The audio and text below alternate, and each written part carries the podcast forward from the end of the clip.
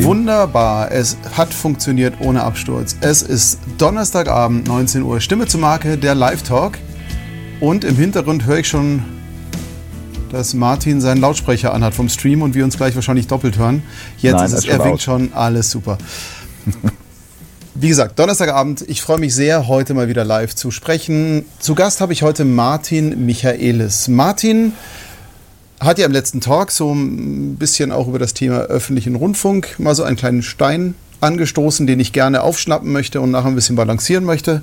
Aber zuerst mal wäre das viel zu kurz gedacht, weil Martin ist auf so vielen Ebenen unterwegs, die alle sehr spannend sind. Allein wenn man auf die Website schaut, Stimme, natürlich, wir haben die Stimme in der Gruppe ja schon mal gehört. Der hat ein tolles Vorstellungsvideo ja gepostet, als wir aufgerufen hatten zu Lass dich hören, werde gehört.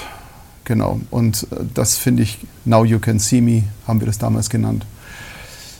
Er hat eine Videoproduktion, hat selber anscheinend auch Studio, weil da steht Audioproduktion. Er hat also nicht nur eine Mörderstimme, sondern auch ein sehr gutes Mikro anscheinend. Das heißt, er produziert auch selber, macht Grafik, 3D, Social Media und ist wirklich in allen möglichen Dingen zu Hause. Und da wollen wir jetzt mal so ein bisschen gucken, wie das so ist, wo das so herkommt. Martin, schön, dass du heute zu Gast bist. Ja, Robert, hallo. Danke, dass ich da sein darf.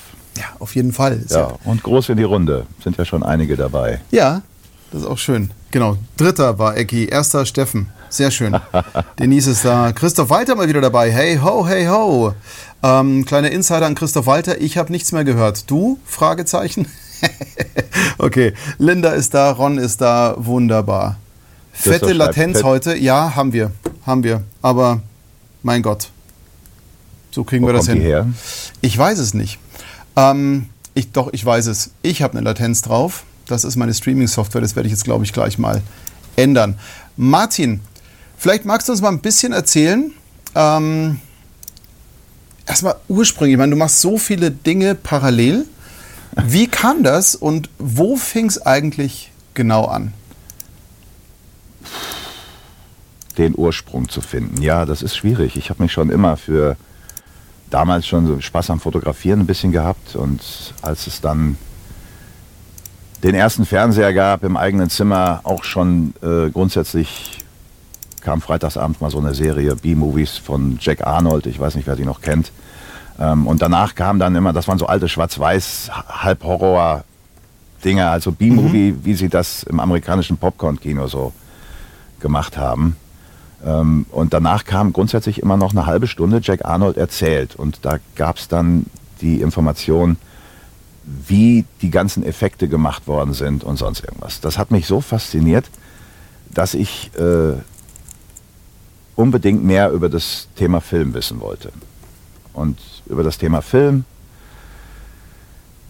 bin ich dann zum Sprechen gekommen. Später, viel später. Also ohne Kamera habe ich auf dem Schreibtisch gestanden, Glasplatten ausgelegt, Modellhäuser davor gebaut und habe mit Feuerzeugbenzin quasi Spuren gelegt auf der Glasplatte, um dann durch die Finger zu gucken, wie das denn in der Kameraperspektive aussieht, ob man das...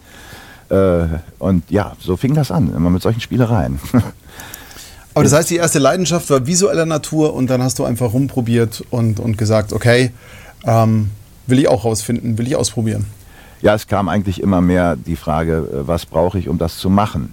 Und es waren halt erst kleine Stolpersteine. Ich habe damals auf meinem Kassettendeck schon hier quasi fingierte Straßenaufnahmen aufgenommen mit verstellten Stimmen. Mhm.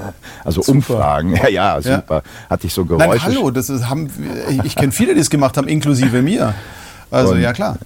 Und dann hatte ich noch das Glück, dass meine Eltern gesagt haben, möchtest du ein Instrument lernen? Und so haben meine Schwester und ich dann das Orgelspiel gelernt und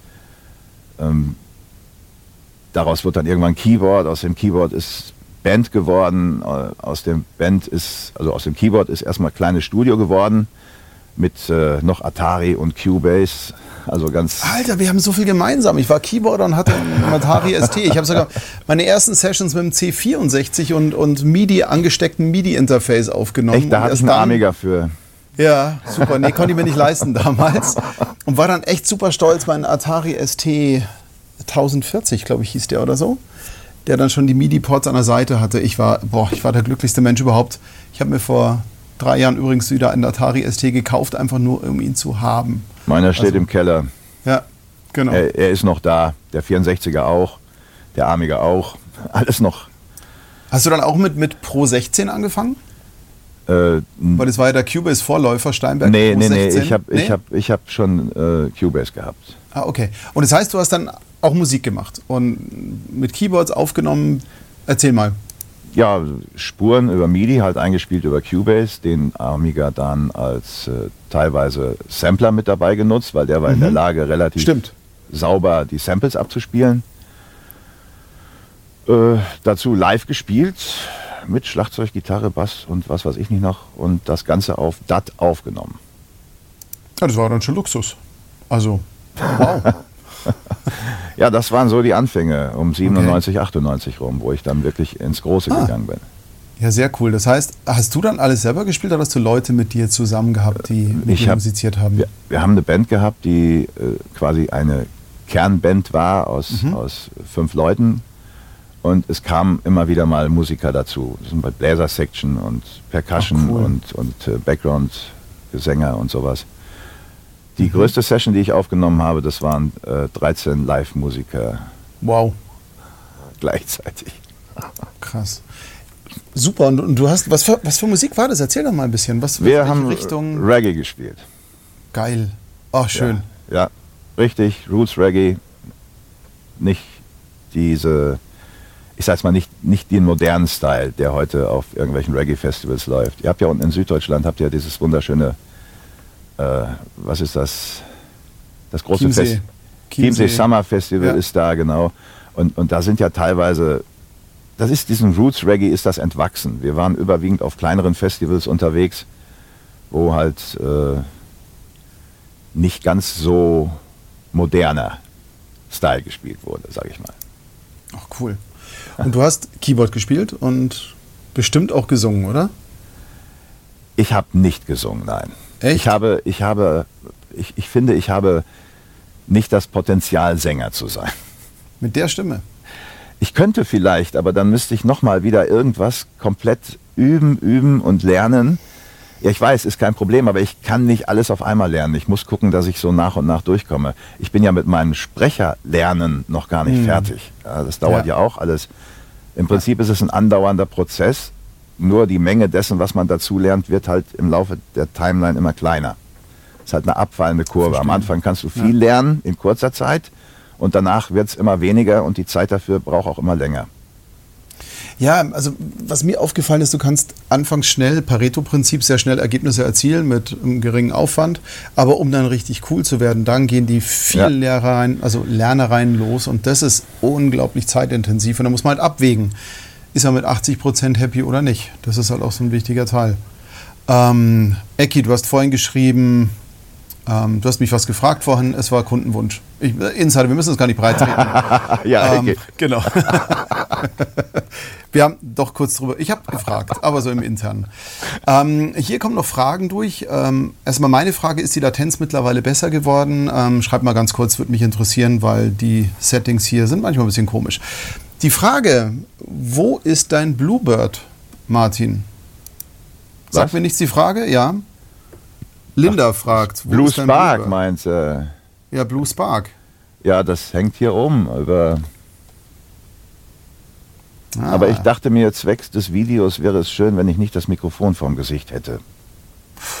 Ach, wirkt professionell. Also, nee, klingt super. Das Mikro, was du hast, ist super. Ich habe ja auch hier so ein Ansteck-Fifi. Ja, nee, das ist das Bühnenset halt. Ja. Das heißt auch, wenn du ein Bühnenset hast, bist du natürlich auch auf der Bühne unterwegs. Ja, leider. Wir haben 2018 habe ich meine Fühler ausgestreckt, habe das mit einem 2-stündigen Programm halt Lesungen, Geschichten aus dem Sauerland, also alles von Sauerländer Autoren, habe ich halt aus verschiedenen Werken gelesen. Die Pauline hat mir heute erzählt, du warst da mit einem Michael Martin unterwegs. Ja, oder? Ja, das stimmt. Fand sie auch als Namenkombi mit dir einfach witzig. Der Michael ist befreundeter Autor und mit dem habe ich auch dann 2019 angefangen, gemeinsam zu touren sozusagen. Wir haben teilweise eine Band dabei gehabt, eine schöne Jazz-Kombo, also Saxophon, Keyboard und Gesang. Und schon angenehm. Dann gab es dann zwischen den einzelnen Lesepassagen gab es dann ein bisschen Musik und Ja, war nett. Leider kam dann Corona und hat das Ding quasi komplett vor die Wand gefahren. Ja, wir konnten ja letztes Jahr nicht und dieses Jahr nicht. Und also da ging auch wirklich nichts, oder? Bitte? Da ging auch wirklich nichts. Weil ja, zwischendurch war ja mal kurz ein bisschen offen, aber ich glaube, die wenigsten sind dann hingegangen und gesagt, okay, Zeit nutze ich, sondern es waren wirklich viele, die gesagt haben, ja, spiele ich die Kohle nicht rein, die es kostet. Also, ja. Okay, das heißt, du hast ja wirklich live-mäßig länger jetzt nichts mehr gemacht. Bedauerlicherweise, ja. Ja, wie wahrscheinlich jeder Live-Künstler länger nichts gemacht hat. Ich bin ja nicht alleine. Mhm. Ich habe nur das Glück, dass ich meine Arbeit auch noch von hier machen kann, ohne dass ich in Personenkontakt komme. Ja, wir haben das Glück, dass vieles übers Internet funktioniert. Ja. Außer, ich muss mal kurz einen Schluck. Ja. Ich meine, das ist ja das, womit wir auch alle irgendwie zu kämpfen haben und zu tun haben. Wir haben ja auch musikmäßig gesagt, okay, hilft nichts, Konzerte ist nicht. Das heißt, wir werden ab nächsten Jahr erst wieder loslegen können mit irgendwie Live-Spielen. Und ja, da müssen wir halt die Füße stillhalten, das hilft nichts. Aber du... Was machst du eigentlich mehr? Filme produzieren, sprechen, Social Media? Aber du bist ja auch unfassbar fit in Social Media. Ja, fit schon, aber ich bin da echt jemand, der das Thema für sich selbst schon recht stiefmütterlich behandelt. Also ich bin jetzt wirklich nicht der Typ, der sich da täglich auf Facebook tummelt. Das sind Phasen. Dann gucke ich mal eine Woche, zwei öfter rein und dann gibt es aber auch wieder eine Phase, wo ich 2-3 Monate eigentlich sage, interessiert mich gerade nicht. Ich habe was Wichtigeres zu tun. Manchmal lenkt das einfach auch nur ab von dem, was man machen möchte. Das stimmt. Also ich versuche jetzt auch wieder ein bisschen mehr zu posten, weil ich jetzt, glaube ich, echt 4 Monate überhaupt keinen Bock hatte zu posten. Also einfach, weil ich so viele 1000 Dinge im Schädel hatte, beziehungsweise so nicht wieder im Schädel hatte. Aber macht ja auch irgendwie Spaß, so eine schöne Art zu kommunizieren. Auch in der, mein Gott, wir sind ja jetzt alle immer noch, das ist ja das Krasse, wir sind ja immer noch ein gewissen Stück weit isoliert. Das heißt, für mich ist ja immer noch cool, wenn mal jemand hier vorbeikommt im Studio, trotz irgendwie wie allen möglichen Vorsichtsmaßnahmen, die man sowieso jeden Tag vor sich her schleppt. Aber irgendwie ist es auch ein schöner Kontakt, den man halten kann, finde ich jetzt mal. Also ich habe in der Corona-Zeit mehr Menschen kennengelernt in dem Jahr als das Jahr davor persönlich im Prinzip. Ganz ehrlich, wir haben unglaublich tolle Gespräche geführt übers Netz. Du sprichst halt mit Leuten, die du eigentlich sonst auch gar nicht getroffen hättest möglicherweise, weil die sitzen dann irgendwo in Hamburg oder in Frankfurt oder in München, ja, so wie du jetzt. Wäre das Internet nicht, wären wir uns wahrscheinlich erstmal noch nicht so über den Weg gelaufen. Ja, das hat ja auch Vorteile und ich meine, und hier, ich freue mich auch total, jetzt gerade eben Sandra Leubel guckt zu, das freut mich sehr. Ramona ist da, entschuldigt, ich muss mal wieder ein bisschen, Matthias, ja Linda, genau, das Bluespark, genau. Marco, ja, der klingt immer cool, das stimmt. Mal kurz wieder hier auf den Chat eingehen. Aber ja, das ist eine Riesenchance. Also ich muss auch ganz ehrlich sagen, nach dem ersten, oh Gott, wir müssen jetzt alle mit Kameras arbeiten und wie wird das eigentlich und touchy ist ja nicht, also man kann sie auch nicht in den Arm nehmen oder irgendwie mal, hey, schön dich zu sehen, sondern man muss es in die Worte packen, Kunst des Sprechens, da arbeiten wir schon wieder dran. Aber im Endeffekt, glaube ich, haben wir das alle relativ gut hingekriegt, dass wir jetzt auch uns über Ferne und auch über solche Sachen wie eine Kamera plötzlich öffnen können. Also das finde ich schon. Ich habe auch viele Menschen in der Zeit jetzt viel besser kennengelernt und vor allem auch Menschen, die nicht in meinem Dunstkreis sind. Also ich finde, Corona hat so ein bisschen dazu geholfen, diesen eigenen Tanzbereich einfach extrem zu vergrößern. Also wir sind jetzt nicht mal lokal am Rumturnen, sondern es ist auf jeden Fall breiter aufgestellt oder halt großflächiger geworden. Das finde ich toll, weil da sind so viele spannende Menschen, die ich wahrscheinlich vor 2 Jahren nie kontaktiert hätte. Also auch in der Gruppe jetzt hier.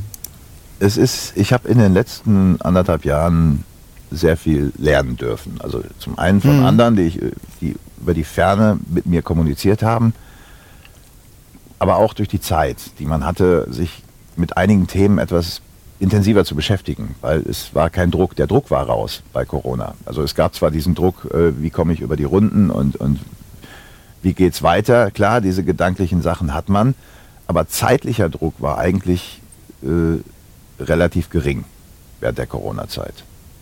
Es hat sich so eine stetige Verlangsamung in den Prozessen so eingestellt über die Lockdowns und Ähnliches. Produktionen sind eingefahren worden, konnte keiner produzieren, weil mussten erstmal hier diese ganzen Corona-Auflagen und was weiß ich nicht noch, durfte dich nicht treffen, Produktionen sind verschoben worden.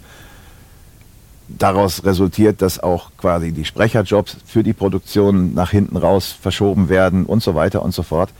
Und dadurch ist unglaublich viel Luft entstanden in diesem Jahr. Mhm. Ja, und diese Luft habe ich natürlich nicht damit verbracht, mich in die Ecke zu setzen, sondern ich habe versucht, an mir zu arbeiten. Das war mal schön, so viel Zeit zu haben, an sich selber arbeiten zu können und nicht immer nur für andere. Auf jeden Fall. Ron hat es mal wieder auf den Punkt gebracht. Der ist da eh so wahnsinnig begnadet. Pandemie ist das, was du daraus machst. Und ja. Da ist tatsächlich was dran. Also ich habe ja auch ganz am Anfang gesagt, wer aus der Pandemie ohne eine neue Fähigkeit rausgeht, ist selber schuld. Also, und die Fähigkeit meine ich jetzt nicht Netflix bingen. Das ist wirklich eine Fähigkeit. Ja. Ach so, sowas mache ich ja multitasking-mäßig nebenher, wenn ich mal so eine Serie binge, das ist ja kein Problem. Wenn ich dann hier tippe und irgendwelche Sachen grafischer Natur mache, dann läuft auf irgendeinem Monitor immer so ein Fenster, wo dann Amazon Prime irgendeine Serie quasi einfach durchläuft. So im Hintergrund, das ist in Ordnung, da kann ich mit leben. Aber ich würde jetzt nicht irgendwie mir die Zeit nehmen, mich einfach dahin zu setzen und sagen, so jetzt gucke ich mir 10 Stunden einer Serie an. So am Stück, ohne irgendwas dabei zu tun, das schaffe ich nicht. Kommt auf die Serie an, also ein paar Mal bin ich.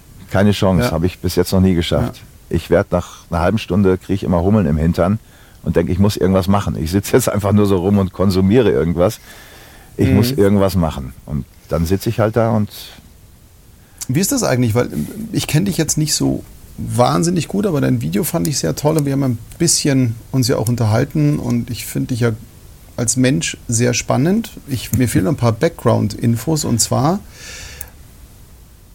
da ich selber nichts ordentlich gelernt habe, kann ich jetzt einfach mal gnadenlos rausfragen. Was hast du eigentlich ursprünglich gelernt? Also was ist das, was du so sagst, den Weg bin ich mal bis zum Ende durchgegangen und nicht in der Schule des Lebens? Ich habe mit mittlerer Reife damals dann eine Ausbildung zum Elektroinstallateur begonnen, die ich auch abgeschlossen habe. Ich habe also einen Gesellenbrief im Handwerk. Mhm. Danach habe ich allerdings nicht bis zum Ende, sondern nur ein Jahr lang die Maurerlehre noch gemacht, weil in dem ersten Jahr bist du im Lehrbauhof und kriegst konzentriert die Handgriffe gezeigt. Ist also nicht so wie auf der Baustelle, wo du dann eher Eimer tragen darfst oder Schippen oder Steine, wie auch immer. Da bist du dann richtig die ganze Zeit mit Lehrgängen und da steht einer, nein, hier Kelle so und so muss die Fuge gesetzt werden und die Steine und... Da habe ich halt einmal so Hoch- und Tiefbau die Grundlehrgänge alle mitgemacht. Das sind also auch noch so Sachen, die ich mitgelernt habe. Und dann habe ich 16 Jahre lang quasi in dem Job Elektroinstallateur auch tatsächlich gearbeitet. Was ja grundsätzlich, wenn man im Filmbereich tätig ist, ja hilfreich sein kann. Also wenn man einfach handwerklich was drauf hat und Elektroinstallateur, also Entschuldigung, basiert ja alles auf Strom. Also kannst du da auch... wunderbaren Studio einrichten, was dir ja sicher auch privat geholfen hat. Ich weiß nicht, wie das bei dir ist. Ich sehe da nur die Figur im Hintergrund und ein großes Whiteboard und ich sehe viele Lampen, die sich da spiegeln. Ja. Das ist ja schon, da hast du ja einiges aufgebaut bei dir, oder? Ja, das ist mein Hauptarbeitsraum. Ich habe also quasi in die Richtung das gesamte U von hinter mir bis hier vorne, also von vorne bis hinten rum. Das ist Bühnenmolton. Mhm. Der Raum ist hier also sehr schön trocken. Klingt auch toll. Ja, und da habe ich überhaupt keine Probleme mit. Vor allen Dingen durch die Größe ist es dann sowieso nochmal anders als in einer kleinen Kabine, das muss man auch dazu sagen. Und vor dem Bühnenmolton hängt quasi ein 240x240 Rollo, das kann ich runterziehen. Farbige LED-Strahler, das Ding benutze ich als Greenscreen oder als farbigen Hintergrund oder halt einfach als weißen Hintergrund. Und ja... Auf der Seite hängt ein Gestell unter der Decke, da passt die Kamera und der Teleprompter und ein Kontrollmonitor drauf. Also ich kann hier im Prinzip kleinere Sachen komplett selber produzieren, wenn es sein muss. Finde ich klasse. Ja, da muss ich mit dir nochmal kurz schließen, weil ich überlege auch gerade, wie ich das hier besser gestalten kann, um eben schneller produzieren zu können und nicht jedes Mal so viel umbauen zu müssen und neu konfigurieren müssen. Das finde ich auch ganz... Das ist noch mein To-Do, was ich jetzt lerne in der nächsten Zeit, neben ein paar anderen Dingen. Genau. Was machst du im Moment eigentlich hauptsächlich? Was ist so dein Broterwerb und was ist deine Hauptleidenschaft im Moment gerade? Also meine Hauptleidenschaft ist ganz verstärkt seit 1,5 Jahren, habe ich gesagt, ich muss meine Sprecherrolle sozusagen mehr fördern. Mhm. Das habe ich jetzt in den letzten 1,5 Jahren, glaube ich, ganz gut gemacht. es ist noch nicht vorbei, es geht immer weiter, habe ich gesagt, es ist ein andauernder Prozess. Aber ich glaube, dass ich ganz gut bin, also ich auf dem richtigen Weg bin und schon einiges besser bin als noch vor 1,5 Jahren.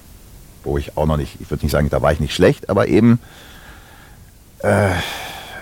wie soll es mal, wie eine Lackierung beim Auto. Es gibt halt einen, der macht dir halt so eine arschglatte Lackierung da drauf und dann gibt es einen, der macht dir auch eine Lackierung, die ist okay, aber du hast dann schon so leichte, möglicherweise ohne, so musst du dir das vorstellen. Ich versuche jetzt gerade diese aalglatte Oberfläche hinzubekommen mit meiner Stimme. Ja. Wobei, aalglatt bei der Stimme, aber gut, ja. Nein, super, also ich habe mir so ein paar Sachen von dir angehört und ich muss auch sagen, ja, du bist auf einem super Weg und deine Stimme ist eh Hammer. Und ich glaube, wenn du Geschichten vorliest, dann funktioniert das relativ von ganz alleine. Ja, bis jetzt hat sich noch keiner beschwert, sagen wir mal so. Ja, sehr gut. Und das Schöne ist, du gehörst für mich ja auch zu dieser, ich nenne es immer eine neue Generation, aber es stimmt ja nicht wirklich. Also man kann ja heutzutage mit viel Fleiß, Ehrgeiz und Präzision ja wunderbar quer einsteigen, weil anders als, ich sage jetzt mal noch vor 15, 20 Jahren, gab es da zwar auch schon Internet, aber nicht so in dem Umfang wie jetzt. Und das heißt, wenn du dich weiterbilden möchtest, findest du sofortigen Zugang überall hin. Und ich merke, wie viele gerade so im Quereinsteigerbereich mit einer unfassbaren Leidenschaft rangehen. Klar, viele schießen übers Ziel hinaus, da muss man ein bisschen ausbremsen und es passt dann auch schon wieder. Aber dieses Feuer ist da und das überholt gerade grundsätzlich so diese Super-Ausbildung, weil, wie ist dieses Klischee, man braucht 10.000 Stunden in irgendetwas, um ein Meister, eine Meisterin zu werden. Und deswegen ist es meistens ja Fleiß. Und das ist ja, wie soll ich sagen, wenn du eine gewisse Leidenschaft hast, wenn du brennst für irgendwas, dann hast du ja einen ganz anderen Anspruch und dann gehst du auch mit einer anderen Energie ran. Ja? Wenn ich jetzt irgendwas lernen muss, nehmen wir mal an, ich müsste jetzt heute Latein lernen, würde mir das wahnsinnig schwer fallen. Wenn ich mir aber heute einbilde, irgendwie Psychologie von Adler zu lernen und das einfach zu lesen, dann sitze ich halt in einem Park und lese die Bücher, weil ich es einfach ganz cool finde. Und ich glaube, grundsätzlich ist auch so, du hast heute ja diesen Zugang. Das heißt, du kannst ja viel schneller. Ich hatte ja keinen Dunst, auch wie man Live-Videos macht und wie ein Studio halbwegs noch was aussehen kann, wenn man es online streamt. Aber es gibt Millionen wunderbare Videos online, wo man das so sich ein bisschen die Inspiration holen kann. Man muss nicht wie früher die Making-ofs oder Fernsehsendungen, die in der Richtung sind, angucken, sondern heutzutage kriegst du ja den Zugang. Und das finde ich eine ganz coole Geschichte. Was tust du da zum Sprechen? Also wie bildest du dich weiter oder liest du einfach und lässt es dir challengen? Erzähl mal, wie gehst du an die Sache ran, dass du einfach sagst, ich will jetzt besser werden? Also ich würde mal sagen, 95, 98% läuft das bei mir so, dass ich mir die Sachen anhöre, die ich gesprochen habe, oder wenn ich halt teste und mache und übe. Ich höre mir die dann an und sage, das ist noch nicht das, was es sein soll. Und dann versuche ich rauszufinden, was ich ändern muss, damit das in die Richtung kommt. Das ist also quasi eher so ein evolutionäres Lernen. Ja, gucken, was funktioniert, und wenn das nicht funktioniert, dann muss man gucken, an welcher Schraube man dreht, damit das halt besser wird. So habe ich das mit dem Film gehalten, mit der Musik, so halte ich das mit meiner Stimme. Es ist ein ständiges Vergleichen. Ich habe ja irgendwo ein Ziel. Ich sage ja, wie soll sich das anhören? Und da gibt es nur eine Antwort drauf: geil. Also es soll sich einfach geil anhören, wenn man irgendwas spricht. Ja. Ja. Und das muss passen, und wenn da irgendwas nicht passt, dann muss man halt sich auf die Suche machen. Was ist das, was da noch nicht passt? Das ist bei Videos genau das Gleiche. Das ist beim Webseitenprogrammieren genau das Gleiche. Warum sehen meine Webseiten nicht so aus wie die von dem und dem? Was mache ich da falsch? Da muss man wieder gucken, was man gemacht hat und was man vielleicht hätte besser machen sollen. Ja. Und dann kommt man so Schritt für Schritt dahin, wo man sagt, es funktioniert. Das gilt eigentlich für alles, was man sich selber beibringt. Ich glaube nicht, dass es da spezifisch ums Sprechen geht. Das ist Grundvoraussetzung. Ich glaube, bei allem Learning kann man das ziemlich genau so sehen, das stimmt. Ja, Ramon schreibt gerade, cool, kommt mir bekannt vor. Ja, klar kommt dir das bekannt vor. Linda hat jetzt gerade reingefragt und das finde ich sehr interessant. Hast gelesen? Apropos besser werden. Was ist eure Einstellung zum Thema Talent und Fleiß? Was ist wichtiger, beziehungsweise wie seht ihr die Gewichtung? You first. Also ich glaube, dass man in gewissen Bereichen mit sehr viel Fleiß fehlendes Talent wieder wettmachen kann. Ich glaube aber, wenn man überhaupt kein Talent hat, dann bringt auch, also wenn man überhaupt kein Talent hat, dann bringt auch das fleißigste Üben nichts. Aber ich glaube, vorrangig ist Talent, definitiv. Das kommt bei mir zuerst und dann kommt es an den Fleiß, das Talent so weit auszubauen, dass man es nutzen kann. Das ist meistens sehr langwierig und sehr anstrengend. Aber ja, das ist schwierig in der Gewichtung, nicht? Es ist schwierig und anstrengend, aber es kommt darauf an, dass man seine Talente ausbaut. Also im Grunde genommen brauchst du Talent und die Muße, das irgendwie zu perfektionieren. Ich glaube nicht, dass man die beiden Dinge voneinander trennen kann. Sehe ich ähnlich. Also da stimme ich dir komplett eigentlich zu. Ich würde sogar noch einen Schritt weiter gehen. Ich würde sagen, Fleiß ohne Talent bringt herzlich wenig. Ja, bei mir ist zum Beispiel so, ich bilde mir ein, ich möchte Gitarre spielen. Ich lerne das jetzt schon seit vielen Jahren, habe so einen Hauch von Talent, Gott sei Dank, was mir anfangs geholfen hat. Ja, Ecki, genau, Talent 1, Fleiß 2, Können 3. Das ist eigentlich genau das, was ich meine, weil Talent öffnet dir die Tür. Talent lässt dich in dieses Ding reinschnuppern, was du machen möchtest, weil mit ein bisschen Talent wirst du spielerisch anfangen, dich mit dieser Materie zu beschäftigen, wenn du Talent hast. Dann bringt dir das Talent an einen gewissen Punkt.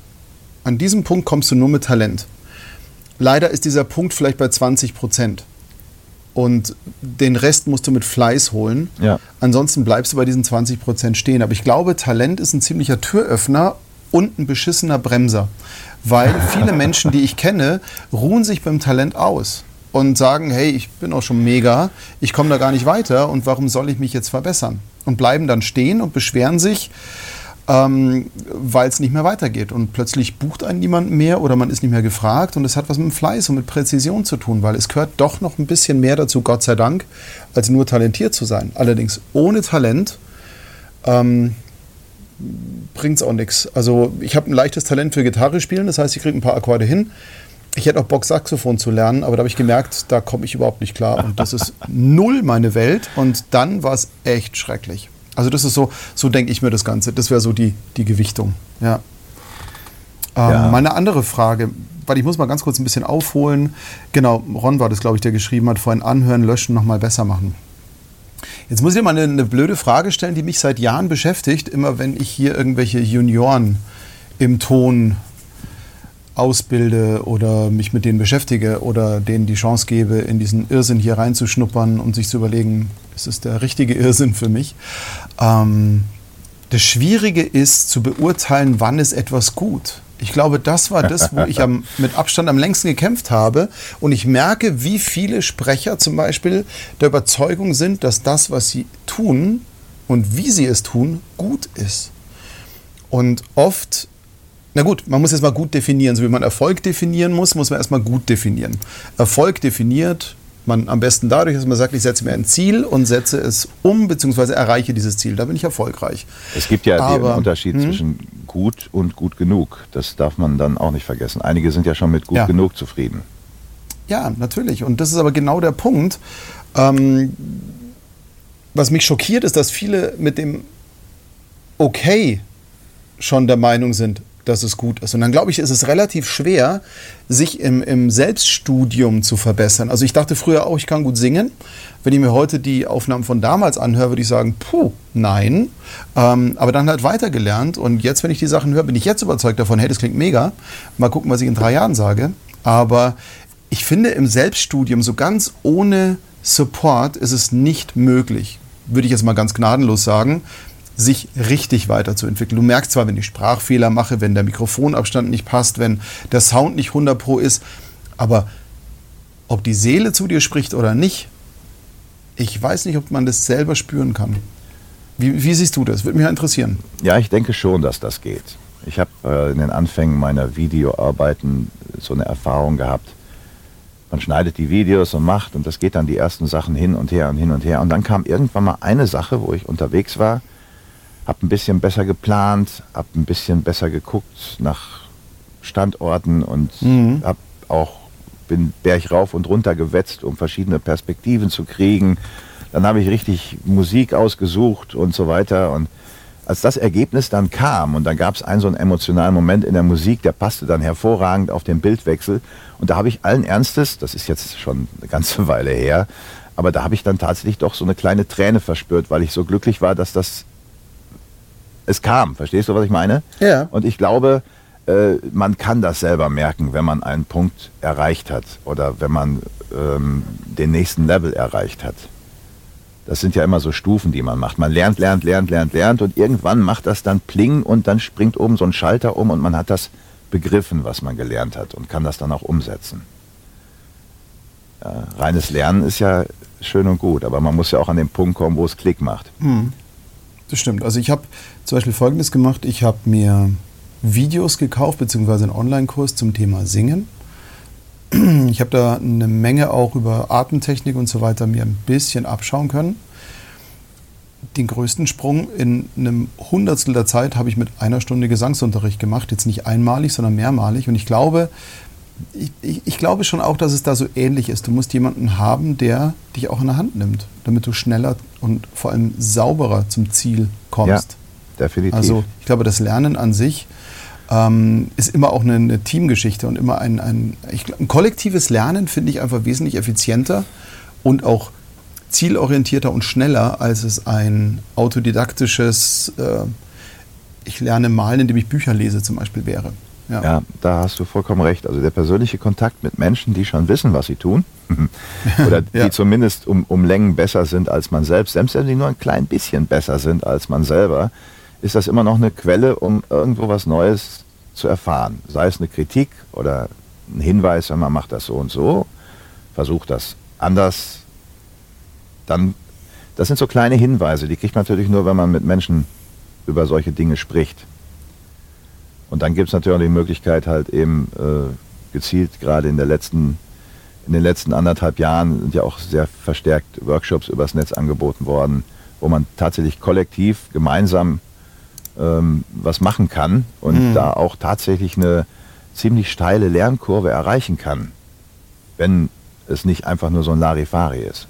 Ja, viele Workshops, die da gekommen sind, das war ja eigentlich mehr so die absoluten Grundlagen. Wie werde ich Videofilmer? Und dann ging es quasi, oder Titel, wie verkaufe ich meine Videos auf professionellen Videos? Verstehst du, sowas halt. Ja, und dann geht es halt Einführung, wie mache ich gute Videos? Und dann geht das mit den absoluten Grundlagen los. Ja? 3-Punkt-Beleuchtung und also so ganz simple Sachen, die man eigentlich mit den ersten Klicks, wenn man sagt, wie mache ich Videos, auf YouTube zuhauf findet. Das ist jetzt nicht unbedingt Geld, wo ich einen Workshop mit bezahlen würde. Weil das sind Grundlagen, die stehen also in wirklich jeder Veröffentlichung übers Filmemachen drin. Genauso wie es Grundlagen gibt, was Tonstudio angeht. Auch da gibt es Grundlagen, wenn mir einer sagt, wie richte ich mein Tonstudio ein und fängt dann damit an. Klar, Regel Nummer 1 kennen wir alle, zusehen, dass wir einen halbwegs trockenen Raum kriegen, wo wir die Aufnahmen machen und so weiter. Aber das sind Grundlagen, das sind Sachen, die erzählt dir jeder quasi schon ohne nachzufragen. Wenn du sagst, ich mache ein Studio, aber sorg dafür das, kommt sofort Einspruch. Ja? Also das sind Informationen, würde ich kein Geld für bezahlen, weil das prinzipiell Allgemeinwissen ist in dem Sinne. Ja? Das kann jeder an jeder Ecke abgraben. Wo es interessant wird, wenn du wirklich individuelle Tipps bekommst, wie zum Beispiel, nein, du musst jetzt mal versuchen, die Betonung so zu gestalten. Immer so, dass einer sagt, nein, so, versuch das mal so. Und dann merkt man, man kann das gar nicht so auf Anhieb, wie er das jetzt gerade vorschlägt. Und dann muss man teilweise auch mal so 1,5 Stunden immer wieder probieren, bis dass man das hat. Und dann macht es irgendwann Klick. Das hat er gemeint, ja? So, und dann funktioniert das aber in Zukunft auch. Das funktioniert natürlich immer nur dann, wenn man auch einen hat, der einem zwischendurch immer auf die Finger klopft und sagt, nein. Das sind aber Feinheiten, das sind wirklich Feinheiten. Ich denke mal, bis auf 50%, 60% kannst du durchaus als Autodidakt kommen. Ja, natürlich. Da sind auch sehr viele, die ich kenne, die das so gemacht haben. Die stehen auch bei 40, 50, 60%. Manche mit ganz viel Talent gesegnet stehen bei 70%. Aber irgendwo, so der letzte Kick, ist dann genau das, wo es dran scheitert. Und das Problem ist, find mal jemanden, der wirklich dich individuell weiterbringt. Das ist ja noch der nächste Punkt. Also du kannst dann natürlich ein Coaching machen mit irgendwem, aber wenn die Kombi nicht kompatibel ist, und das, glaube ich, ist das große Problem in der heutigen Zeit, weil du ja überall Wissen findest, wie auch zum Beispiel, ja, natürlich ist ein No-Brainer, ich habe eine gute Akustik im Studio oder ich benutze ein gutes Mikrofon, um meine Stimme aufzunehmen, das ist klar. Aber das ist ja auch so geschmacksbehaftet und so individuell, dass es gar nicht so einfach ist, da irgendwie einen ganz guten Weg zu finden. Linda, du hast gerade geschrieben, boah, an dem Punkt, den ich vorhin beschrieben habe, bin ich auch gerade. Linda, lass uns einfach mal telefonieren oder nachher mal schreiben. Das würde jetzt hier im Moment zu weit führen. Aber kann ich dir schon 2, 3 Sätzchen dazu sagen, die vielleicht helfen könnten, weil, ja, also wirklich das Schwierigste ist, zu beurteilen, was ist gut. Ich habe vor kurzem schon mal einen Tipp losgelassen. Übrigens, hört euch nie fertige Produkte an, weil fertig gemastert klingt immer anders. Und versucht möglichst die Entstehung mitzubringen. Zum Beispiel, Martin, jetzt bei dir, wenn du in deiner natürlichen Stimmlage, so wie du jetzt sprichst und das Ganze wird komprimiert, dann klingt es so wie Batz an die Wand gedengelt. Ja, dann ist es einfach mega präsent. Und wenn aber jetzt jemand hört, wie du komprimiert klingst und würde das nachmachen, würde mit viel mehr Druck gesprochen werden, weil der Kompressor hebt es ja an. Und genau das ist der Fehler. Wenn man sich das angewöhnt, landet man dann bei diesem Ton, der so ganz furchtbar ist. Also das nur so als Tipp, du meinst jetzt, nie das Endprodukt. Ach so, meinst du, dass man, ja gut, klar. Dir ist das klar, so ganz klar ist es nicht. Also ich kenne viele, die in Werbeworkshop kommen und sagen, ich höre mir Werbeblöcke rauf und runter an. Und ich sage, nee. Übrigens, Ecki, du hast Lernen mit habe ich vorhin genuschelt, war ich nicht sauber. Entschuldige. Onkel Ecki, mein Kontrollorgan. Passt aber auf. Grüß dich, Ecki. Ja, Ecki ist so. Adlerauge. Wichtig, genau. Ohr. Adlerohr, ja. Ja, genau. Oh, Hammerfrage. Wie viel Prozent brauche ich eigentlich, um als Sprecherin auf dem Markt bestehen zu können? Oha. Also, ich sage jetzt mal, Masse statt Klasse. Dürfte schneller gehen. Aber es ist jetzt echt, das kann man nicht sagen, ganz ehrlich. Es hat auch was damit zu tun, wie schlimm. Nee, sag du mal, Martin, komm, was hast du für ein Gefühl? Weil du bist ja auch Auftraggeber, du hast ja eine Filmproduktion. Wie viel Prozent beackerst ich? Ja, beide Seiten, ja. Ja, ich bin ja quasi meine eigene Filmproduktion. Ich bin ein Mann-Unternehmen und wenn ich jemanden brauche, der vielleicht mal mit anpackt, dann frage ich halt entsprechend in dem Netzwerk, in dem ich mich bewege, meine Kollegen, und manchmal kommt einer mit, aber meistens bin ich halt alleine unterwegs. Das heißt, für die Imagevideos und Aufzeichnungen von Veranstaltungen oder so ein Kram, da bin ich wirklich Ein-Mann-Show. Hm. Aber was meinst du denn jetzt so? Wie viel Prozent braucht man, um auf dem Markt zu bestehen? Okay, ich denke, dass Kunden, die bereit sind, Geld für sowas auszugeben, heute ungefähr bei 65-70% einsteigen. Also wenn du ein Sprecher bist, der 65-70% hast, gibt es durchaus Kunden, die da schon bereit sind, das als Stimme für ihr Video zu nehmen. Ob das dann allerdings zielführend ist, solche Kunden zu bedienen, ist eine andere Frage, weil wenn die schon im Prinzip keinen Wert darauf legen, wie das letztlich klingt. Ich denke mal, 80% ist man sehr gut mit dabei, um bestehen zu können. Alles, was über 80% rausgeht, ist auch sehr anstrengend und aufwendig. Also ich sage mal, 85% kannst du ganz gut erreichen, aber wenn du dann auf 100 willst oder 95 oder so, das kostet unglaublich viel Zeit, Energie und möglicherweise auch Geld, weil das ist halt eben diese letzten 10-15%, die sind genauso teuer wie die 75-85%, die du da vorher gemacht hast, was Leistung und Energie angeht. Das, also Durchschnitt wird bei 80% liegen, schätze ich mal. Gibt Ausnahmen. Genau. Ecke 150%, ja, alles klar. Ja, ich bin da tatsächlich so ein bisschen eher beim Ecki. Also, so einfach ist die Frage nicht zu beantworten und ich werde mich sehr, sehr kurz fassen. Ich versuche zumindest, mich da sehr, sehr kurz zu fassen. Das Problem ist, es spielen so viele Faktoren mit. Und Linda, in deinem Fall würde ich sagen, vergiss die Frage gleich wieder. Weil du dir einen Rahmen stellst, der nicht wirklich klar messbar ist. Es hängt von so vielen Faktoren ab, wie zum Beispiel, wie ist die Marktlage, wie viele Jobs gibt es überhaupt, wie viele mit deiner Stimmlage und deinen Fähigkeiten gibt es in diesem Pool, wie viele Alternativen gibt es und wie gut sind diese. In dem Moment, wo du dich damit beschäftigst, bist du mehr damit beschäftigt, die Konkurrenz auszuchecken und die Marktlage zu prüfen. Diese Energie würde ich definitiv lieber in was anderes reinstecken. Die große Frage ist, bist du A für dich gut genug? Und wenn ein Kunde dich bucht oder eine Kundin und dann im Endeffekt sagt, hey, das war fein nix, und die Frage ist, wie du dann damit umgehst, ob du dann sagst, warum nicht, und bring mir das mal bei oder erzähl mir das zumindest mal, oder ob es dich in ein dunkles Tal stürzt. Und in dem Moment, wo es dich in ein dunkles Tal der Verwirrung stürzt auch nur, ist das natürlich immer so ein Punkt. Aber grundsätzlich mal Demos verschicken und auch die mal prüfen lassen, ist mal ein erster Ansatz. Also, Ecki hat deswegen recht mit den 150%, weil wenn wir jetzt die Fähigkeiten mal messen, für mich besteht ja Sprechausbildung und Sprechlernen aus so vielen Ebenen. Das eine ist die Stimme, das andere ist das Handwerkszeug, dann kommt die Persönlichkeit und das Marketing-Know-how. Das sind die 4 Säulen, wo ich einfach Sprechen grundsätzlich sehe. Nehmen wir mal an, du bist bei der Stimme, bist du bei 100%. Dann kommt deine Persönlichkeit on top. Ja? Also Stimme kann man relativ schnell lernen, saubere Aussprache, saubere Atmung. Ich würde mal sagen, 10 1:1 Coachings und ein halbes Jahr Geduld und jeder kriegt eigentlich eine Stimme hin, mit der man Geld verdienen könnte. Dann sind aber noch so viele andere Punkte, wie das Handwerkszeug, Emotionen, Bögen, kann man auch lernen, nochmal ein Jahr drauf.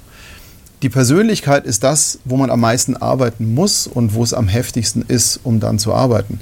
Und wenn man dann im Job ist, nehmen wir mal an, wir kriegen einen Job mit 100%, wie fit sind wir im Nachgang? Wie viel Fleiß geben wir in Weiterbildung, geben wir in Socializen, geben wir in Kundenverständnis? Und da sind wir bei Eckis 150%. Aber, Linda, speziell zu dir, scheiß drauf. Ganz ehrlich, mach's einfach, mach's gut, mach's einfach richtig und schick es Leuten, die dir ehrlich Feedback geben. Und dann ist gut. Und dann wirst du für dich selber. Wir alle haben das größte Problem durch unsere eigene Unsicherheit. Und die wird einem niemand nehmen können. Na gut, schon. Also, Ramon, oder? Also, kann man schon. Naja, Grüße aus dem dunklen Tal, genau. Mit Martin und Pat ist meine Stimmlage sowas von besetzt. Tatsächlich. Nein. Also, außerdem gibt es da auch noch einen Ecki. Ja, ne? Den einzigen Ecki. Aber das ist halt, ja... Ron, jetzt mal ganz ehrlich, wir reden nochmal. Habt ihr eh gesagt, das ist gut, was du machst, aber du stehst da noch. Gib dir noch ein Jahr. Aber jetzt habe ich wieder zu viel drumherum gelabert. Ich wollte die Frage zumindest halbwegs fair beantworten.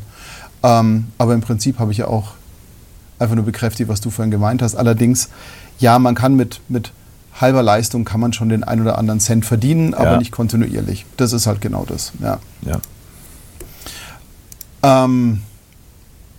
Jetzt haben wir eine Dreiviertelstunde schon. Ey, die Zeit verfliegt. Das ist so toll, wenn ich mit dir rede. Das ist einfach macht Spaß. Großartig, ja. Die Zeit. Aber wir haben ja unser Zeitlimit ja aufgehoben so ein bisschen. Also ich mache ja nicht mehr eine Stunde glatt. Mir ist das ja mittlerweile echt egal. Erzähl mal ganz kurz. Wir wollten ja so auch ein bisschen über das öffentlich-rechtliche Thema jetzt mal so ein bisschen philosophieren, und diesen Ball von dir werde ich sehr gerne mal fangen und ihn auch gleich wieder zu dir zurückspielen. Es ist eine Geschichte, da hast du was angerichtet, ja, aber einfach nur, du hast meine Neugier getriggert. Und jetzt mal ganz grundsätzlich, ich will mich da jetzt gar nicht auf dieses, oh mein Gott, was ist alles scheiße, da möchte ich mich gar nicht hinbegeben. Ganz grundsätzlich möchte ich aber als Einleitung nochmal ganz kurz von dir wissen, wie stehst du erstmal ganz von der Basis her, wir müssen noch gar nicht ins Detail gehen, zum Thema öffentlich-rechtlicher Rundfunk. Und damit ziehe ich jetzt Radio, Fernsehen und von mir aus auch online. Ich halte den öffentlich-rechtlichen Rundfunk für eine Notwendigkeit, sofern tatsächlich, ich sage jetzt mal, A, das wirtschaftliche Denken nicht an den Privaten angelegt ist.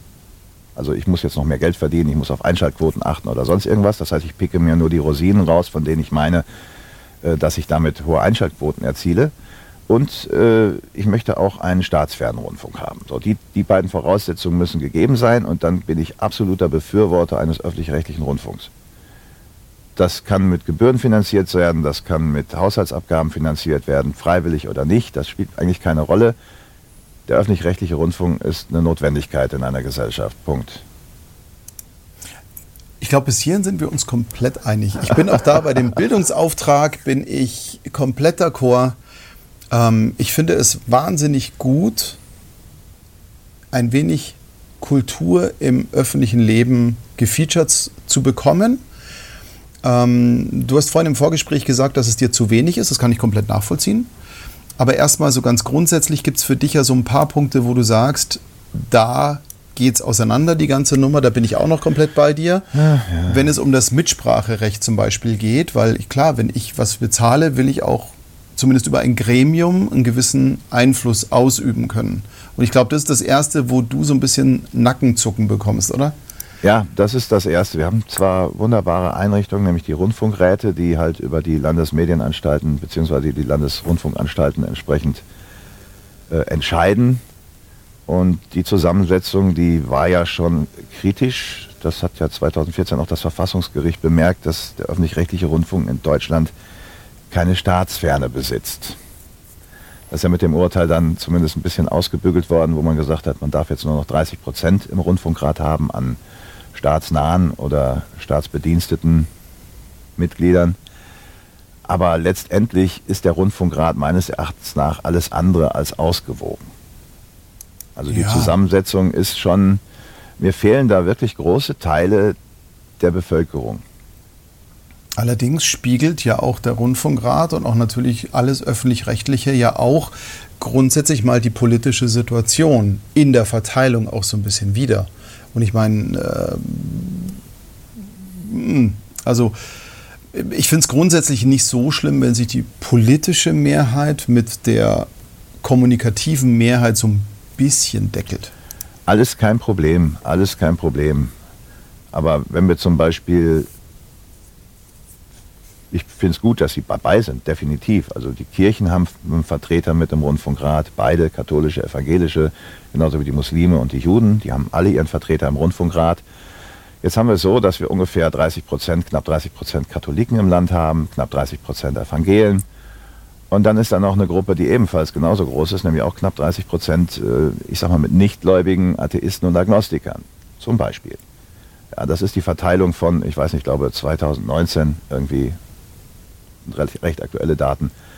Da fehlt also im Prinzip ein Drittel Weltanschauung im Rundfunkrat, die in meiner Meinung nach nicht berücksichtigt werden. Also es fehlt die Gegenmeinung, also das Gegengewicht fehlt sozusagen. Ja, aber sagen wir jetzt mal ganz ehrlich, fehlt es nicht immer? Also Ecki schreibt jetzt gerade, die Kirchen müssen da raus. Sehe ich jetzt nicht so. Ich persönlich bin kein Freund der Kirche, zumindest als Institution. Aber ganz, ganz grundsätzlich gibt es genug Leute, die die Kirche wichtig finden und für die das auch eine beruhigende Basis darstellt. Ja. Und deswegen finde ich es auch okay, im Spiegel der Gesellschaft irgendwie einen kirchlichen Vertreter zu haben. Aber, sag mal ehrlich, egal was du anstellen wirst, es wird immer eine Minderheit, Randgruppe oder auch eine Großgruppe geben, die sich benachteiligt fühlt. Mal sind es die Investoren, mal sind es die LGBTQ. Jetzt sagst du, okay, von der rosa Liste sind zu wenig dabei. Ich möchte bitte mehr von den Diversen dabei haben. Warum haben wir bitte keinen Volksvertreter dort sitzen, der für diverse Themen offener ist? Und dann fangen wir an, Hautfarben zu diskutieren. Ich habe im Moment so das Gefühl, ich bin der neutralste Mensch, den man sich irgendwie vorstellen kann. Ich polarisiere zwar gerne, aber in der Grundhaltung ist ein Mensch ein Arsch oder ein Supertyp, eine Supertypin, unabhängig von Geschlecht, Herkunft und Gesinnung. Danke. Ein Arsch ist ein Arsch. Ja. Genau das ist die Unterscheidung, die ich auch habe. Ja. Ja. Aber im Prinzip, wir leben in Deutschland, hier ist halt das Meckerland, also nicht Mekka, sondern Meckerland. Ist schon klar. Und da ist es halt so, wir haben viel zu viel Energie in diesem, aber das ist blöd, anstatt hinzugehen und zu sagen, okay, aber was wäre besser? Wir werden, glaube ich, da können wir uns relativ einig sein, diese 100%ige Abdeckung von allen Richtungen, egal, also öffentlichen Rundfunk, ist immer völlig wurscht, auch in der Politik oder selbst im Kindergarten um die Ecke werden wir den nicht völlig abdecken können. Oder? Ja, sehe ich das falsch? Da gebe ich dir schon recht. Das ist zumindest punktuell nicht möglich, aber bei einer Angelegenheit wie dem öffentlich-rechtlichen Rundfunk wäre es durchaus möglich, dort auch entsprechend demokratische Besetzung der Räte zu bestimmen. Das heißt, Ich kann für meine Krankenkasse irgendjemanden wählen. Ich kriege da alle paar Jahre mal so einen Zettel, wir können jetzt für die Krankenkasse den und den da in irgendein Gremium oder was auch immer wählen. Selbst da kriege ich im Prinzip eine Wahlmöglichkeit. Wer in den Rundfunkrat geht, das entzieht sich dem Gebührenzahler letztlich komplett. Der hat überhaupt keine Einflussmöglichkeit. Der hat auch keine Einflussmöglichkeit auf die Programmgestaltung. Um genau zu sein, 0. Es gibt da zwar schon mal hier, rufen Sie die Endnummern an, dann zeigen wir den und den Film am Samstag, ja, je nachdem wer gewinnt, aber letztendlich haben wir keinen Einfluss auf die Programmgestaltung als Beitragszahler. Das weiß ich nicht, weil du kannst mit deinen Äußerungen und mit, also es werden ja trotzdem auch die Zuschauerzahlen irgendwie gemessen, auch wenn sie im öffentlichen Rundfunk jetzt nicht so eine Riesenrolle spielen und da auch nicht so wahnsinnig wichtig sind, aber du kannst ja trotzdem mit Ablehnung, Kontra, Gegenvorschlägen kannst du meines Erachtens Einfluss nehmen. Du kannst nicht hingehen und sagen, das will ich jetzt abschaffen, aber das kannst du ja grundsätzlich im Rundfunk nicht, weil das sind ja Maschinen, die dort laufen und beziehungsweise auch Prozesse, die dort laufen, die kannst du nicht übers Knie brechen. Aber ich finde schon, bis hin zum guten alten Leserbrief, der heute per E-Mail stattfindet oder Hörer- oder Zuschauerbrief, ja, kannst natürlich. Du schon. Natürlich. Was du dir wünschst, ist halt hinzugehen und zu sagen, okay, wir machen jetzt eine volksweite Abstimmung, welche Serien abgesetzt werden und welche finanziert werden. Nein. Ich hätte schon letztendlich einfach nur gerne das Bedürfnis, dass ich in das Wächtergremium des Öffentlich-Rechtlichen, das ist ja der Rundfunkrat, der wacht ja quasi über das öffentlich-rechtliche Fernsehen. Dann gibt es noch die KEF, die wachen über das Geld für den öffentlich-rechtlichen Rundfunk. Aber ich hätte gerne in dem Gremium, was über das Programm wacht, doch etwas mehr Demokratie gerne. Also dass die Leute, die dort sitzen, eventuell tatsächlich auch mal gewählt werden können. Wie auch immer das stattfindet, das muss nicht so ein Tohuwabohu sein wie jetzt bei der Bundestagswahl oder sonst irgendwas. Da reicht vielleicht auch einfach so ein Zettel wie für die Krankenkasse. Ja, aber jetzt mal ernsthaft, nehmen wir das Beispiel Krankenkasse. Oh, ach so, ich muss einmal kurz vorweg schicken. Eigentlich wollte ich in diesem Talk nie politisch werden, weil ich kenne mich viel zu wenig aus. Ich habe mit meinen eigenen Baustellen so viel zu tun, dass ich mich in die Politik gar nicht so wahnsinnig dick reinbegebe. Aber ich finde es trotzdem ein sehr spannendes Thema. Nehmen wir doch mal zurück nochmal das Beispiel deiner Krankenkasse. Jetzt hast du dort 5 Leute, die du ins Gremium in den Vorstand wählen könntest. Wie gut kennst du die 5 eigentlich? Wisse, das ist der Grund, warum ich mich an dieser Wahl letztendlich nicht beteilige. Ja, und würden wir uns alle an der Rundfunkratwahl beteiligen, weil wir gar nicht wüssten. Jetzt hast du mir vorhin erzählt, wer jetzt da gerade im Rundfunkrat sitzt. Wir wollen jetzt auch keine Namen nennen und so kann ja jeder selber googeln. Und da kommen sofort irgendwie, wie sagt man in Bayern so schön, ein Geschmäckle kommt da so mit, dass du da einfach so ein bisschen denkst, wenn diese Person aber jetzt politisch irgendwie da so ein bisschen mit einer Partei zusammen gesehen wurde, die ich nicht so toll finde, und nein, ist nicht die mit dem A an Anfang, Ecki, ganz ruhig, keine Schnappatmung. Aber das ist halt einfach der Punkt. Beschäftigen wir uns wirklich so ausgiebig damit, um uns ein richtiges Urteil zu bilden? Also ich finde es ja grundsätzlich wichtig in der Bundestagswahl oder allgemein in der politischen Situation Deutschlands. Aber selbst da kriegen wir es ja nicht gebacken, dass wir wirklich 100%igen sauberen Einblick bekommen. Das Problem ist, glaube ich, dass fehlende Informationen dazu führen, zum einen wirre Gedankenspiele zu entwickeln, was denn da wohl alles sein könnte, was die Ergebnisse, die man kennt, erklären könnte. So kommen dann Verschwörungstheorien zustande, weil man muss die Löcher füllen in den Fakten, die man hat. Das ist völliger, ich persönlich halte mich in der Meinungsbildung letztlich ganz schwer zurück, weil ich weiß, mir fehlen da mindestens noch 30%, 40%, 60% von dem, was ich wissen muss, um mir da überhaupt eine Meinung drüber bilden zu können. Das Einzige, was ich sagen kann, das, was ich bis jetzt kenne, gefällt mir nicht wirklich richtig gut, aber ich kann nicht beurteilen, ob es vielleicht doch das Beste ist, was wir haben, weil ich Informationen halt nicht habe. Und da muss ich mich einfach mit zufrieden geben. Es gibt halt Dinge, die kann ich nicht für mich in Erfahrung bringen. Es gibt es immer wieder. Das muss jetzt nicht unbedingt sein, was im Bundestag läuft oder sonst wo, weil da gibt es Protokolle, die kann ich runterladen und sonst irgendwas. Also da ist ja die Kommunikation mittlerweile schon deutlich transparenter geworden durch das Internet. Also früher musste man die Scheiße irgendwo schriftlich beantragen, beim Pressedienst oder sonst irgendwas, und heute klickst du dich da auf 3 Links durch die Seite vom Bundestag und kriegst für alle Sitzungen und alle Reden und all den ganzen Klumpatsch, kannst du nachlesen. Hast du Transkripte. So. Also Informationen dahingehend kriege ich an jeder Ecke. Wenn irgendwo auf eine Studie verwiesen wird, aufgrund dessen irgendwelche Beschlüsse befasst wurden, kann ich anhand der Studie die finde ich meistens auch. Das ist kein Problem. Also meistens finde ich im Internet dann die Studie, auf die Bezug genommen wird, eben an irgendeiner Uni oder wo auch immer diese Studien gemacht worden sind. Mhm. Irgendwo im Repository, da kann ich gucken, alles klar. Manchmal muss man halt der englischen Sprache mächtig sein, damit man da einigermaßen mitkommt, was das für einige ältere Semester dann schon schwierig macht. Ja. Also mein Vater zum Beispiel, der würde niemals irgendwo von der EU irgendwelche Papiere runterladen, um sich da was durchzulesen, weil das ist meistens international in Englisch oder sonst irgendwas, was da ankommt. Ja. Und der wüsste, glaube ich, auch gar nicht so wirklich, wie er sich da hinklicken soll, um das alles zu finden. Aber im Grunde genommen haben wir mehr Informationen, als wir es vorher hatten. Mhm. Ja, also vor dem Internet war es schwierig. Da mussten wir wirklich nur darauf vertrauen, was im Radio, Fernsehen, Zeitung lief. Heute können wir tatsächlich an die Quelle gehen und können wirklich nicht auf Hörensagen sozusagen Rücksicht nehmen, sondern wir kriegen die Informationen eins zu eins. Und doch gibt es immer noch Lücken, und diese Lücken machen eins: Wenn die Lücken zu groß werden oder man meint, die Lücken wären zu groß, dann verliert man das Vertrauen. Warum wollen die mir nicht alles erzählen? Ja, warum machen die dies nicht? Das sind so Gedankengänge von irgendwelchen, weil ist ja auch normal. Was verheimlicht er? Naja, was heißt normal? Also es ist ja mal grundsätzlich so. Man muss sich damit abfinden. Der normale Mensch findet sich damit ab. Ja, man kann alles essen, aber nicht alles wissen. Nee, Moment. Also grundsätzlich ist, glaube ich mal, so ein ganz böser Grundgedanke ist, wenn ich etwas nicht verstehe, gehe ich als Deutscher mal grundsätzlich davon aus, dass es negativ ist.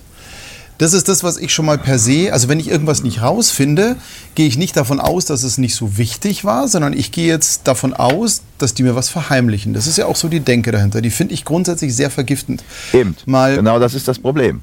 Ja, aber kann man doch einfach lassen. Also man muss jetzt dann erklär das den Leuten, die quasi aus jeder Lücke in ihrem Wissen einen Elefanten machen. Ja, aus der Lücke einen Elefanten. Aber deswegen reden wir beide ja gerade. Also das ist ja genau das, was mich ja interessiert, weil ich denke da ein bisschen anders. Natürlich weiß ich auch nicht alles, aber ganz grundsätzlich, wenn ich jetzt von außen drauf gucke, ich meine, ich zahle, was sind das, 18 Euro?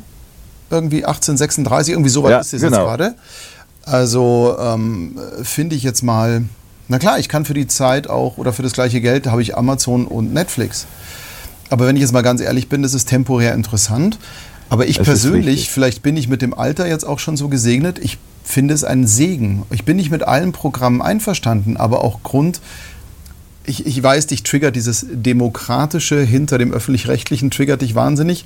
Aber genau das ist ja das, was ich so interessant finde, dass für jeden Geschmack ja eigentlich eine Abdenkung ist und am ehesten noch die Kultur hochgehalten wird. Also das finde ich zum Beispiel, auch mit dem Blick so nach Österreich zum Beispiel rüber, die ich ja kulturell wahnsinnig bewundere, sind wir mit dem öffentlich-rechtlichen Rundfunk relativ nah, was Satire angeht, was Information angeht, was auch wirklich gegen die Politik geht, wirklich, da sind wir relativ gesegnet. Ich sage ja auch nicht, dass der öffentlich-rechtliche Rundfunk jetzt von Grund auf eine Programmreform oder Ähnliches braucht. Ganz im Gegenteil. Nein, das ist schon in Ordnung. Ich bin ja wirklich, ich glaube ja schon, dass es wichtig ist, einen zu haben. Ja? Ja, der muss auch irgendwo bezahlt werden, das ist völlig in Ordnung, aber wenn sich da halt eben, ich weiß nicht, ob es wirklich nötig ist, tatsächlich jetzt 36 Cent teurer zu werden. Ja, 86 Cent teurer zu werden. Schon.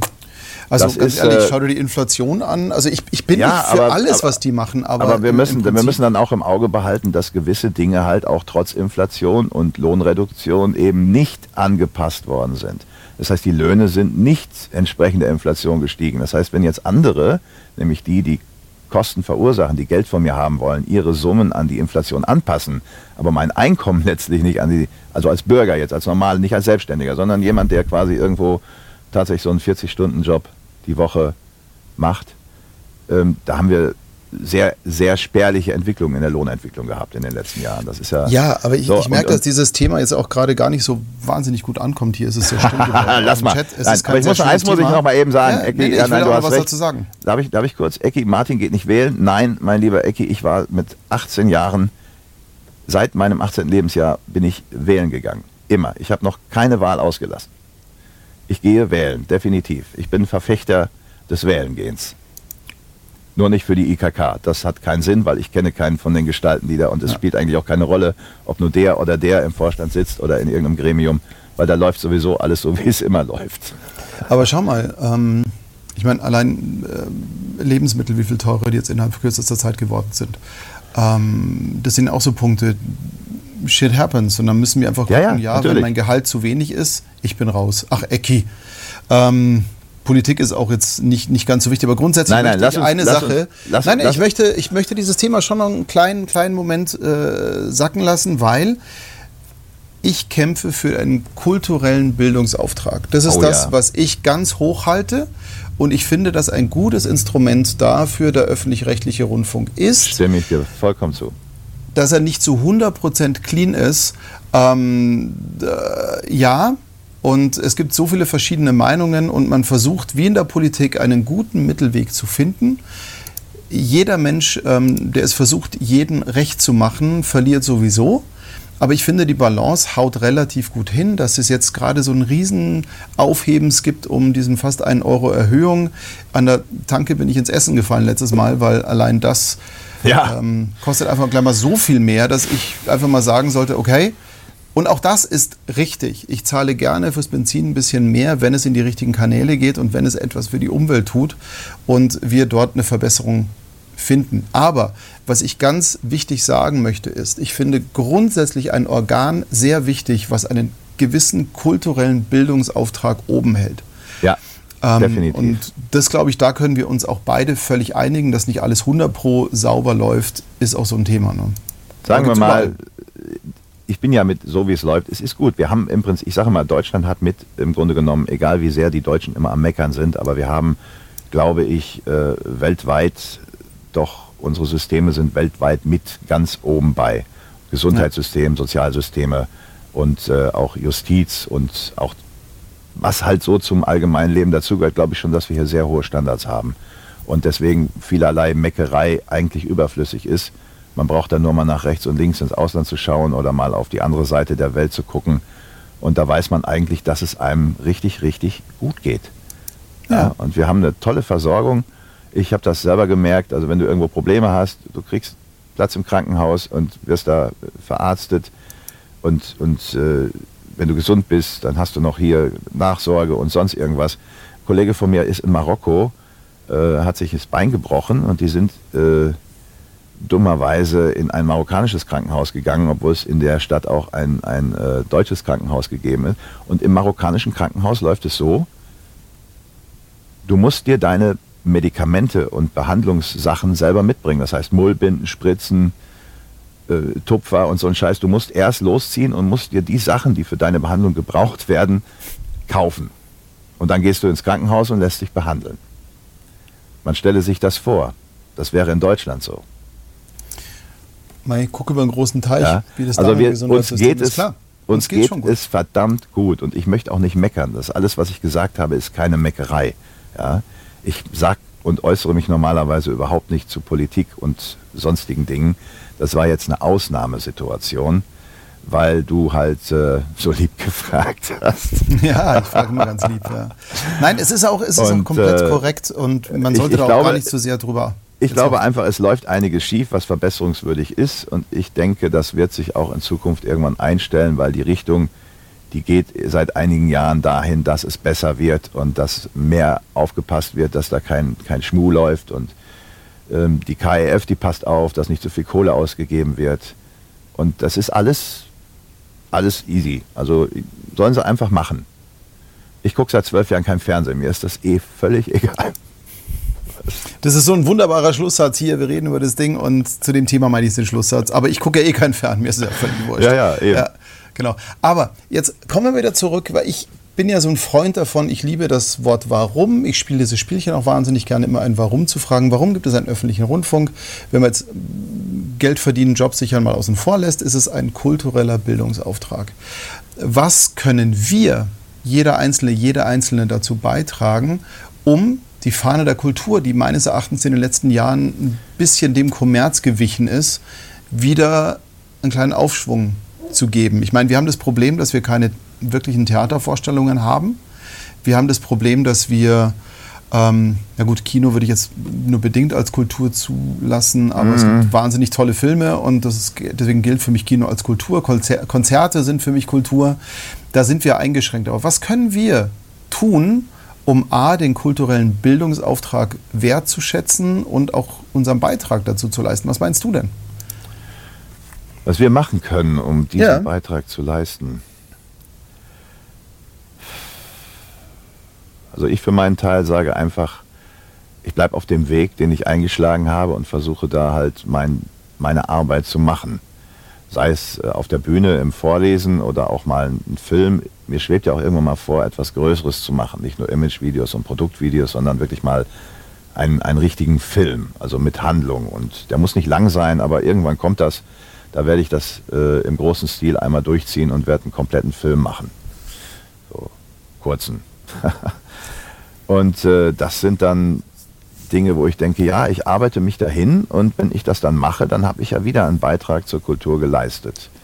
Ja, ich habe halt irgendein Thema aufgegriffen und Filme, wie du sagst, Kino zählst du nicht wirklich zur Kultur. Ich glaube, Kino ist eine mit der ursprünglichsten Kulturen überhaupt, weil... Nein, ich zähle schon. Nein, pass auf, weil früher ging es eigentlich darum, ganz früher haben die Menschen halt eben nur ums Feuer gesessen und haben sich so Geschichten erzählt, was man so tagsüber erlebt hat oder was man so gehört hat. Und im Grunde genommen ist dieses Fernseh, Film und Kino ist im Prinzip das Gleiche. Es ist nur eben die moderne Form. Wir sitzen halt vor einem flackernden Licht und da wird uns eine Geschichte erzählt. Und aus der Geschichte können wir lernen. Das nenne ich Kultur, weil Kultur, vor allen Dingen Zivilisation, das ist viel wichtiger, weil wir haben viele Dinge aus dem richtigen Leben auf die Bühne verbannt. Also wir müssen jetzt nicht unbedingt selber, ich sag mal, um das nachvollziehen zu können oder die Geschichten zu erfahren. Wir müssen nicht selber Krieg führen, wir gucken uns einfach eine Theateraufführung an. Ja, da ist die ganze Sache abstrakt dargestellt, auf kleiner Fläche, damit wir das alles nicht unbedingt selber machen müssen. Die ganzen, also Kultur ist für mich auch ein Stück weit Förderung der Zivilisation, definitiv. Weil viele Dinge, wir müssen es nicht erleben, wir können uns quasi so ein Faksimile davon angucken und sind dann auch befriedigt, schockiert oder was auch immer in unserer Erfahrung. Das ist für mich ein großer Bestandteil, wichtiger Bestandteil. Also alles, was Geschichten erzählt. Ja, ob das da ein Science-Fiction ist oder... Bitte? Da bin ich komplett bei dir. Also, weil es spielt keine Rolle, in was die Geschichte verpackt ist. Wir können als Menschheit sowieso, wenn man genau hinguckt, sind es eh nur so 3, 4, 5 Geschichten, die in immer wiederkehrenden Varianten erzählt werden. So von der Grundhandlung her. Jein, also da bin ich jetzt ein bisschen anderer Meinung, aber ich weiß, was du meinst. Ja, also ganz grundsätzlich. 3, 4, 5, das können auch 10 sein, aber im Grunde genommen, wie damals halt, weiß ich nicht, Held kommt, Held befreit Jungfrau, alle sind am Feiern und er wird dann halt Erbe des Königreichs. So, das ist so ein Handlungsstrang, der wird in ganz vielen verschiedenen Varianten, in modern und in klassisch, immer wieder abgespielt. Naja, nicht umsonst basieren ja 80% aller Geschichten auf der klassischen Heldinnen-Saga. Ja. Das wird heutzutage viel gedreht. Ja, natürlich, weil, ich meine, ich bin der Meinung, dass alles, was wir tun, im künstlerischen Bereich ist Storytelling. Ein Musikstück erzählt eine Geschichte. Ja. Die besten Musikstücke, die dich über Jahrzehnte begleiten und berühren, sind die, die dir eine Geschichte erzählen.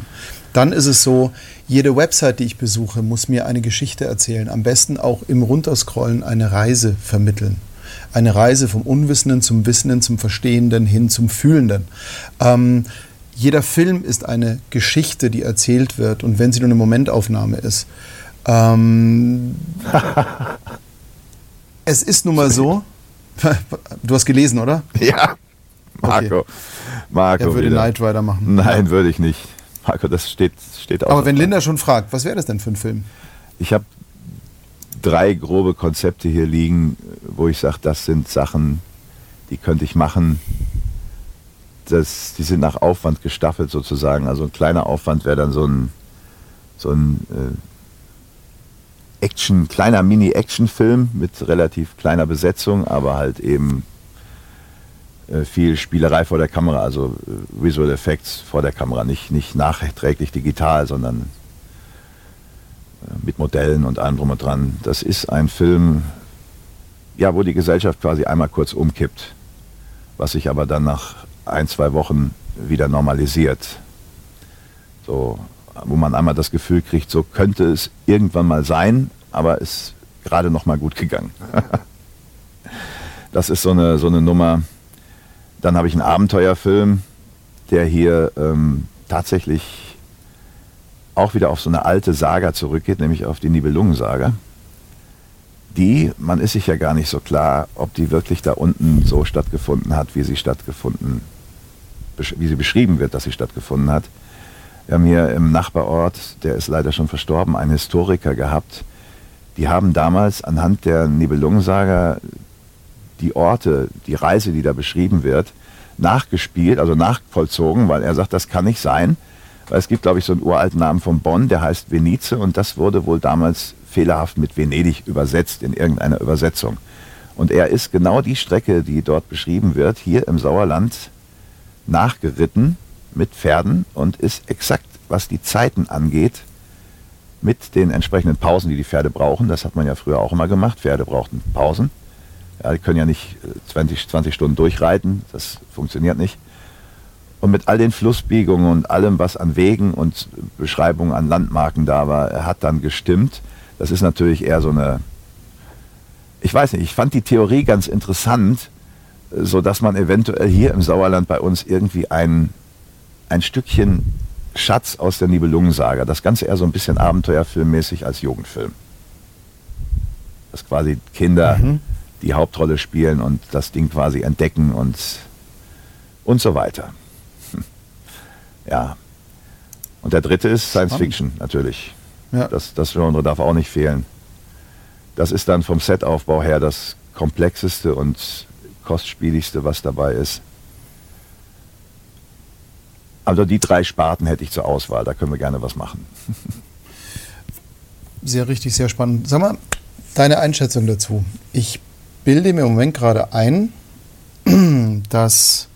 Ich sehe gerade, dass mein Mikro ein bisschen spinnt. Ich hoffe, das ist alles noch okay. Ich bin noch gut zu hören. Ja, doch. Ich bilde mir mal ein, dass gerade die letzten 20 Jahre eine Bewegung stattfindet, die... Also in der Mathematik sagen wir gerne Qualität, Quantität und so weiter, oder in unserem Daily Business, nicht nur in der Mathematik. Und ich habe das Gefühl, dass der Effekt wichtiger ist als die Story. Also natürlich hat die Story eine gewisse Gewichtung, aber wenn eine Story, das ist ähnlich wie vorher übrigens mit dem Talent und dem Fleiß. Ich habe den Eindruck, es ist eine Story wichtig, aber auch Effekt wichtig. Und ich fände wahnsinnig cool, gerade jetzt eine Gegenbewegung zu starten und zu sagen, pass mal auf, wir haben so geile Handys alle mittlerweile, die so gut filmen können. Das ist ja erschreckend, wie gut das funktioniert. Und es gab ja schon die ersten Kinofilme mit dem Handy gefilmt. Lass uns mal wieder ein bisschen auf die Anfänge auch von einem Tarantino gehen, so ein bisschen viel Storytelling. Also muss jetzt nicht so viel rote Farbe versprüht werden, aber im Prinzip... so das Storytelling wieder in den Fokus zu stellen und gar nicht mehr so irgendwie 3D-Visuals und irgendwas. Das wäre so mein Kulturauftrag, die Einfachheit in der Geschichte wieder rauszutragen, weil in der Musik nervt es mich total, dass ziemlich viel gemacht wird, was eben keine Story mehr erzählt, sondern einfach nur Effekthascherei ist. Boah, ich habe einen coolen Beat und da rappe ich jetzt drüber und klar, alles erzählt eine Geschichte, Kommunikation ist vielschichtig, man kann nicht kommunizieren, man kann banal kommunizieren, klar, ich weiß das alles.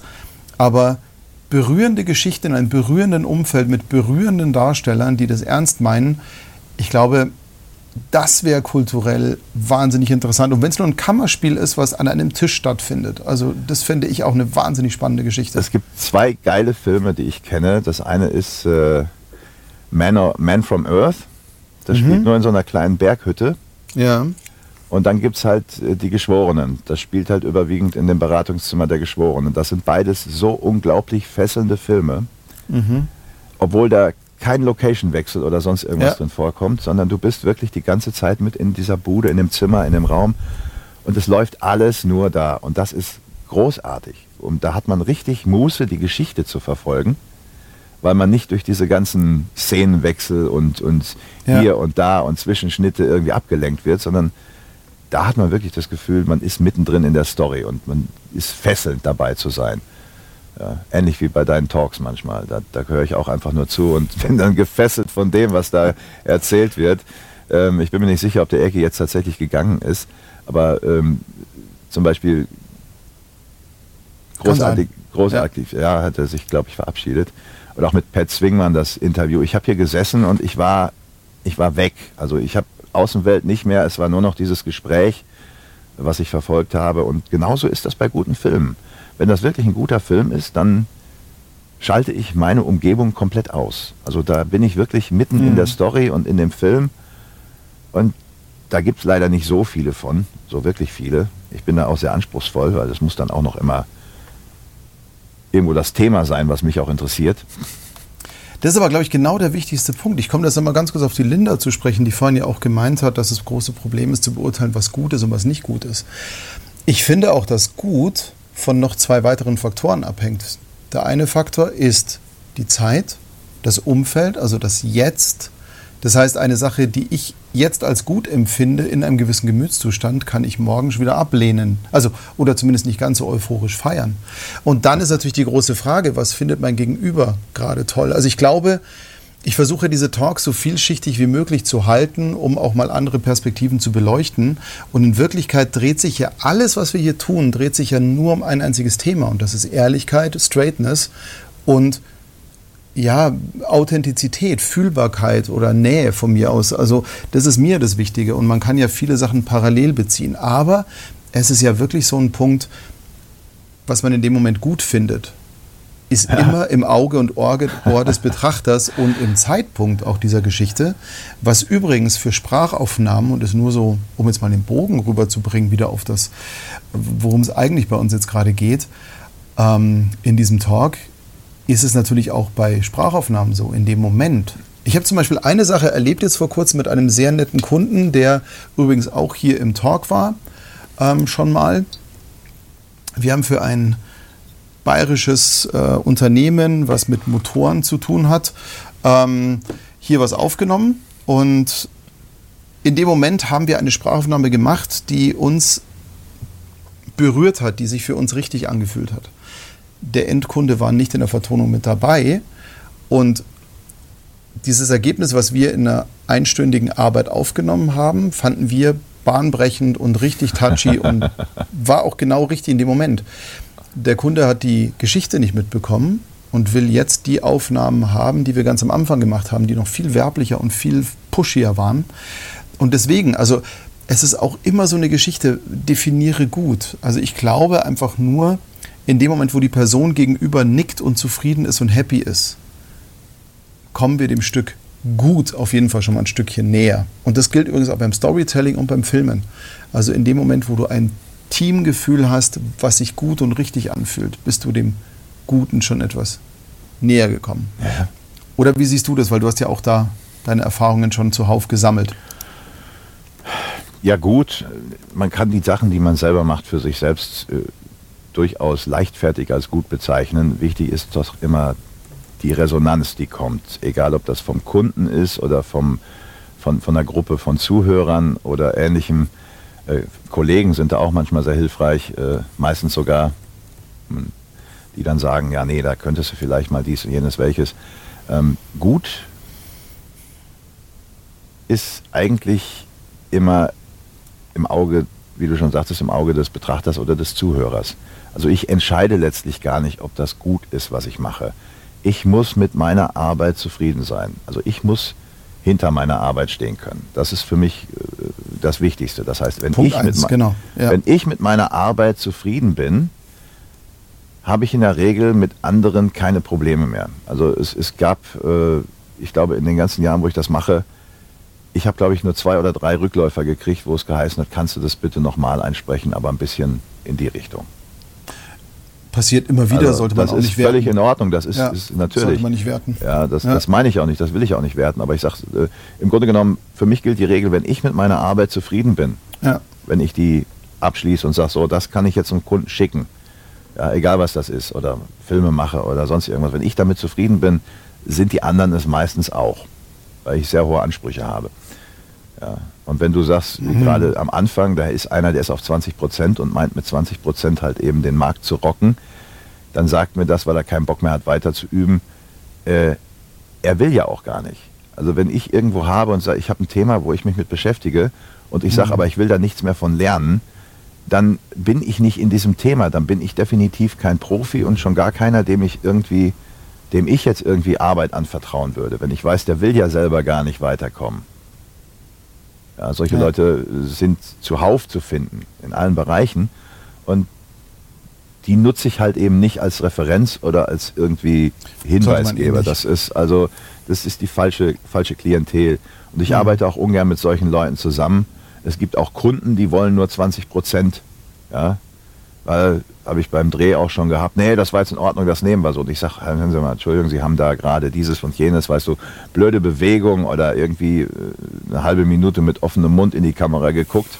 Ja, ja, ich glaube, da gilt es auch auf jeden Fall, auch bei den Kunden, auch da gibt es einen Bildungsauftrag. Wir halten ja öfter vom Studio aus viel Vorträge bei Kunden, was Sprecher denn so alles können, weil die das ja gar nicht wissen. Und die sind ja teilweise ja schon mit wirklichem Bullshit glücklich und das empfinde ich auch als Bildungsauftrag. Ja, die Ansprüche sind gesunken insgesamt. Dadurch, dass viele Menschen mit ihrem Handy zum Beispiel Sachen aufnehmen, die stehen da in ihrer Firma, halten sich das Handy so dahin und machen quasi ihr kleines Imagevideo. So Leute, jetzt zeige ich euch mal eben, wie das bei uns hier so läuft. Und dann machen die da ein paar Cuts rein und man kriegt eine relativ bescheidene... Weiß ich nicht. Doch, gibt es. Ich weiß, aber ich bin da nicht ganz so, ich habe so Angst, dass ich dir dauernd nur Kontra gebe. Nein, du kannst ruhig, bitte. Weil das ist super. Ich habe eine Sache gemerkt und die Kommunikation grundsätzlich hat sich verändert.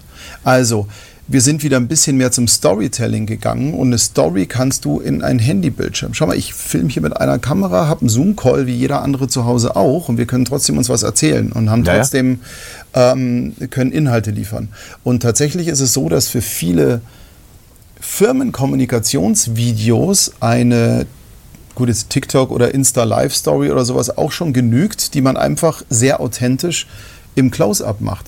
Wenn du natürlich einen High-Class-Film machen möchtest, einen Image-Film, der auch online gezeigt wird oder auch mal im Kino als Spot gezeigt wird, dann brauche ich natürlich ein gewisses Qualitätslevel und das müssen die Leute wieder lernen. Das wurde auch ein bisschen verlernt. Also ist einfach so, weil... Kleine Filme reichen ja auch. Auf der anderen Seite gibt es große Firmen, die mit Stockvideos grandiose, berührende Filme generieren können. Natürlich, ist überhaupt kein Problem. Und auch da ist es so, nicht das Werkzeug, sondern die Idee, glaube ich, pusht das Ganze. Aber ich gebe dir vollkommen recht. Also so ein paar Kunden sollten ein bisschen lernen. So wie ich immer sage. Ja, sag mal so, die Ansprüche sind definitiv auch gerade in der Zielgruppe sind die Ansprüche gesunken. Weil durch diese Social-Media-Geschichte und jeder nimmt mit dem Handy irgendwas auf und dieses und jenes, es gibt eine gewisse Normalität in dieser, ich sag mal, Durchschnittlichkeit der Aufnahmen. Das ist normal.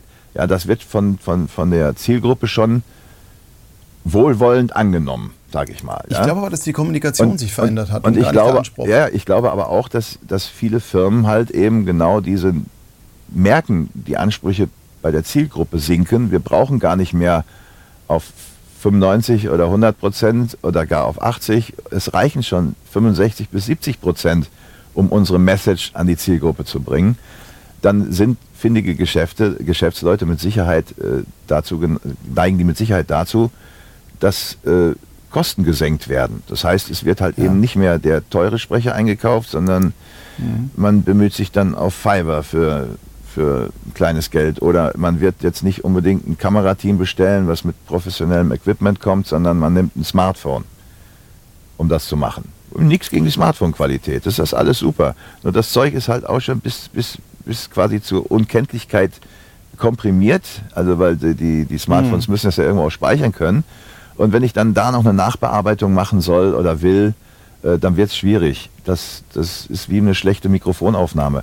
Wenn ich dir jetzt irgendwie so ein 22,5 Kilohertz 8-Bit schicke, da wirst du nichts mehr draus machen können. Wenn ich dir ein bis dort hinaus komprimierte MP3 schicke, wirst du im Studio auch nichts mehr retten können, auch wenn die Aufnahme natürlich gut gewesen wäre. Ja. Ja. Also das sind so Sachen, das wird auch vergessen, das in der Nacharbeit. Wenn du einfach ein Handyvideo machst und schneidest es, ohne jetzt großartig was zu tun an dem Ding, da kommst du immer mit durch. Also das wird schon klappen und das machen viele. Ja, von Produktvideos, absolut. Schulungsvideos und so weiter. Die Ansprüche sind da nicht mehr so hoch.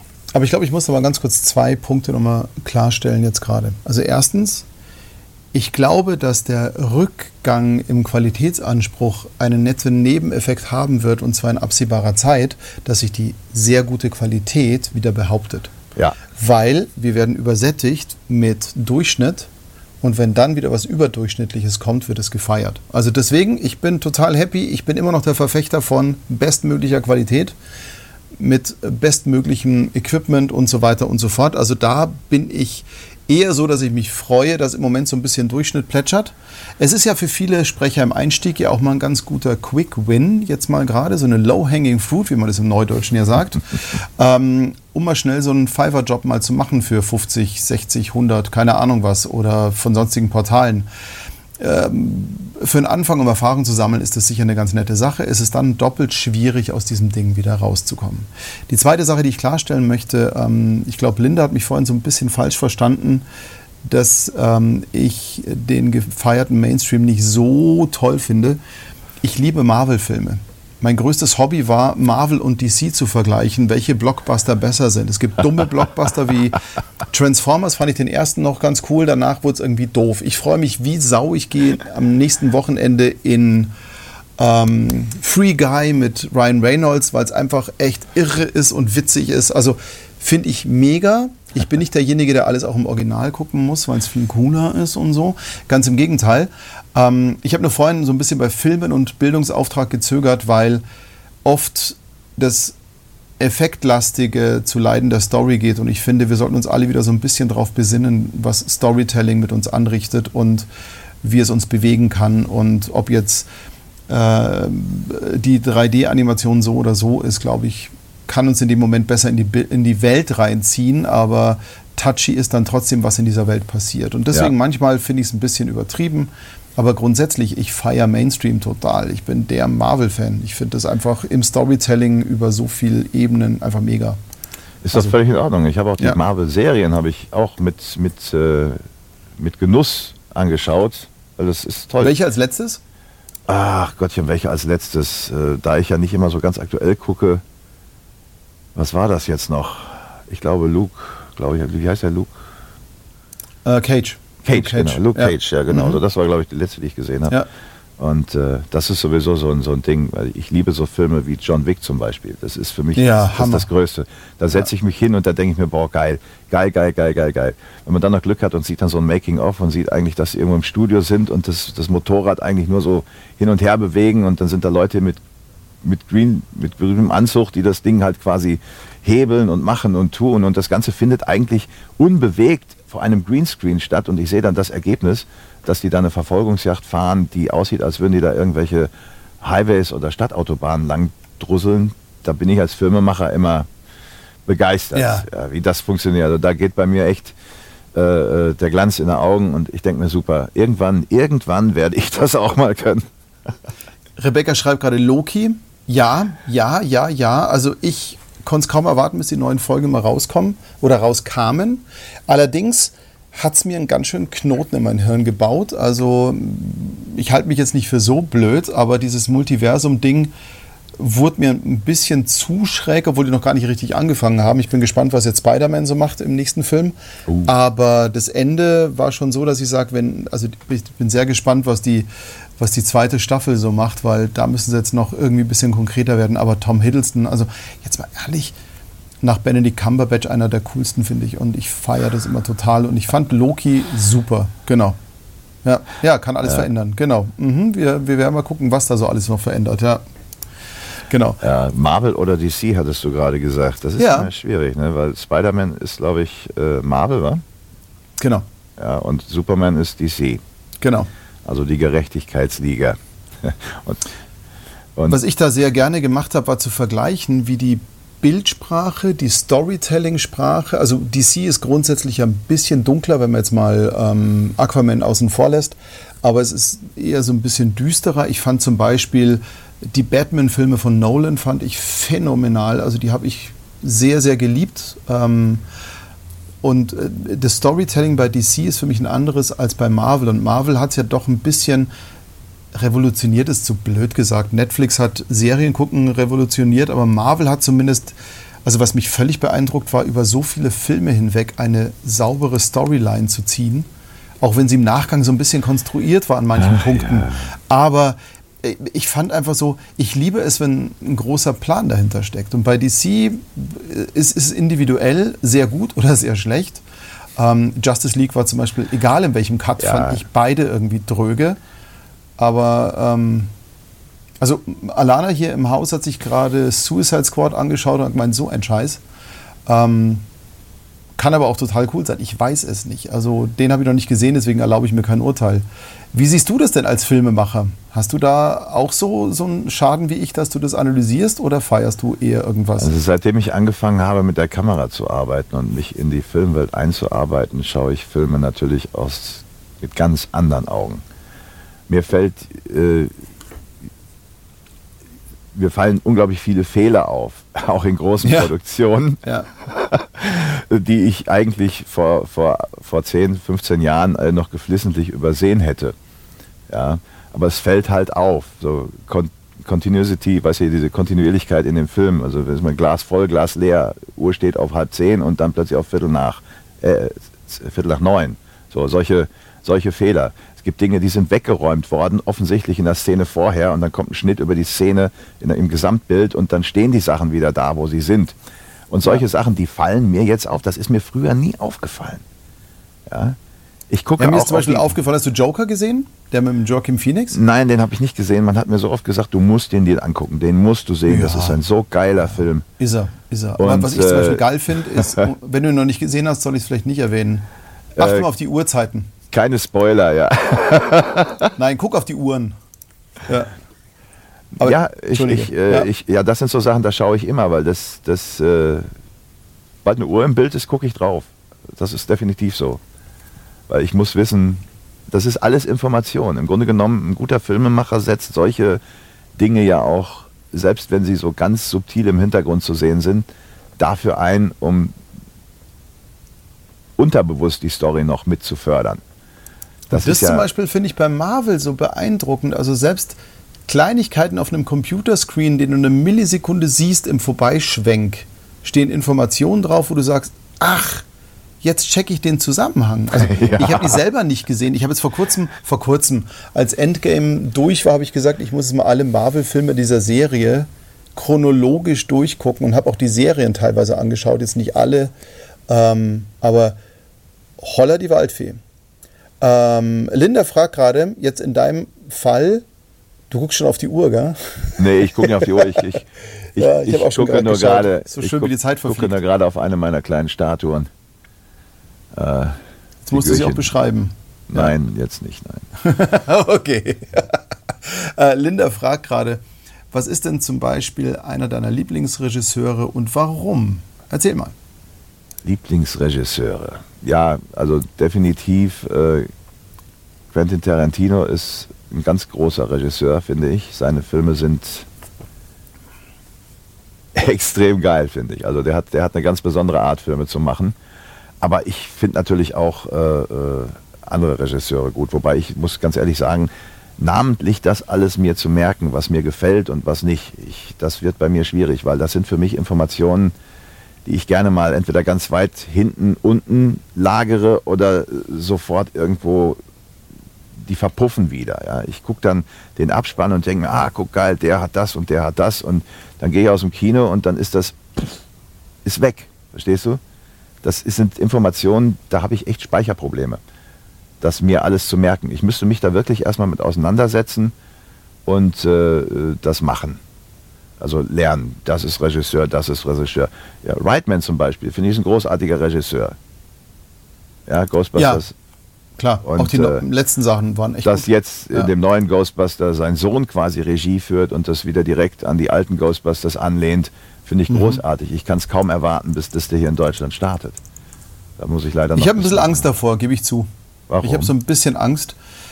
Ja, also der letzte Ghostbusters, nichts, dass Frauen jetzt die Hauptrolle gespielt haben. Ich fand den Cast sogar relativ witzig, aber ich fand den so dünn. Man hat einfach gemerkt, okay, wir müssen einfach gucken, was können wir noch draus machen.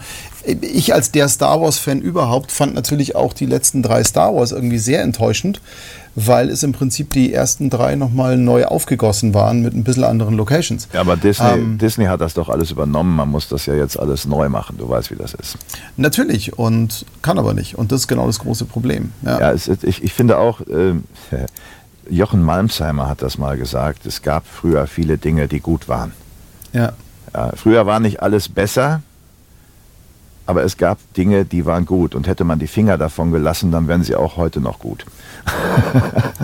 Ja, und deswegen habe ich so ein bisschen Angst. Also wenn sie jetzt wirklich eine weiterführende Story erzählen, die in sich spannend ist, aber allein vom Cast her muss ich sagen, man nimmt jetzt einfach ein paar Leutchen, die in anderen Serien gespielt haben, die schon erfolgreiche Gesichter sind, packt das in eine Story und so. Also vor sowas habe ich immer so ein bisschen Schiss, auch grundsätzlich Remakes, was die alten Disney-Dinger da, Dschungelbuch und wie das alles heißt, was da so König der Löwen und so. Ja, kann man machen. Ich finde Remakes so, asiatische Filmeregisseure verklinden da gerade. Also ich wollte noch die eine Frage nochmal ganz kurz beantworten. Tarantino natürlich, weil ein Großteil seiner Filme mich sehr unterhalten, weil sie anders sind. Ich liebe anders, das finde ich schon mal ganz gut. Ich liebe das Storytelling, ich liebe das, wie der sich früher schon Zeit genommen hat für irgendwas, um dann völlig schnell überraschend einem drüber zu semmeln. Das fand ich ganz gut.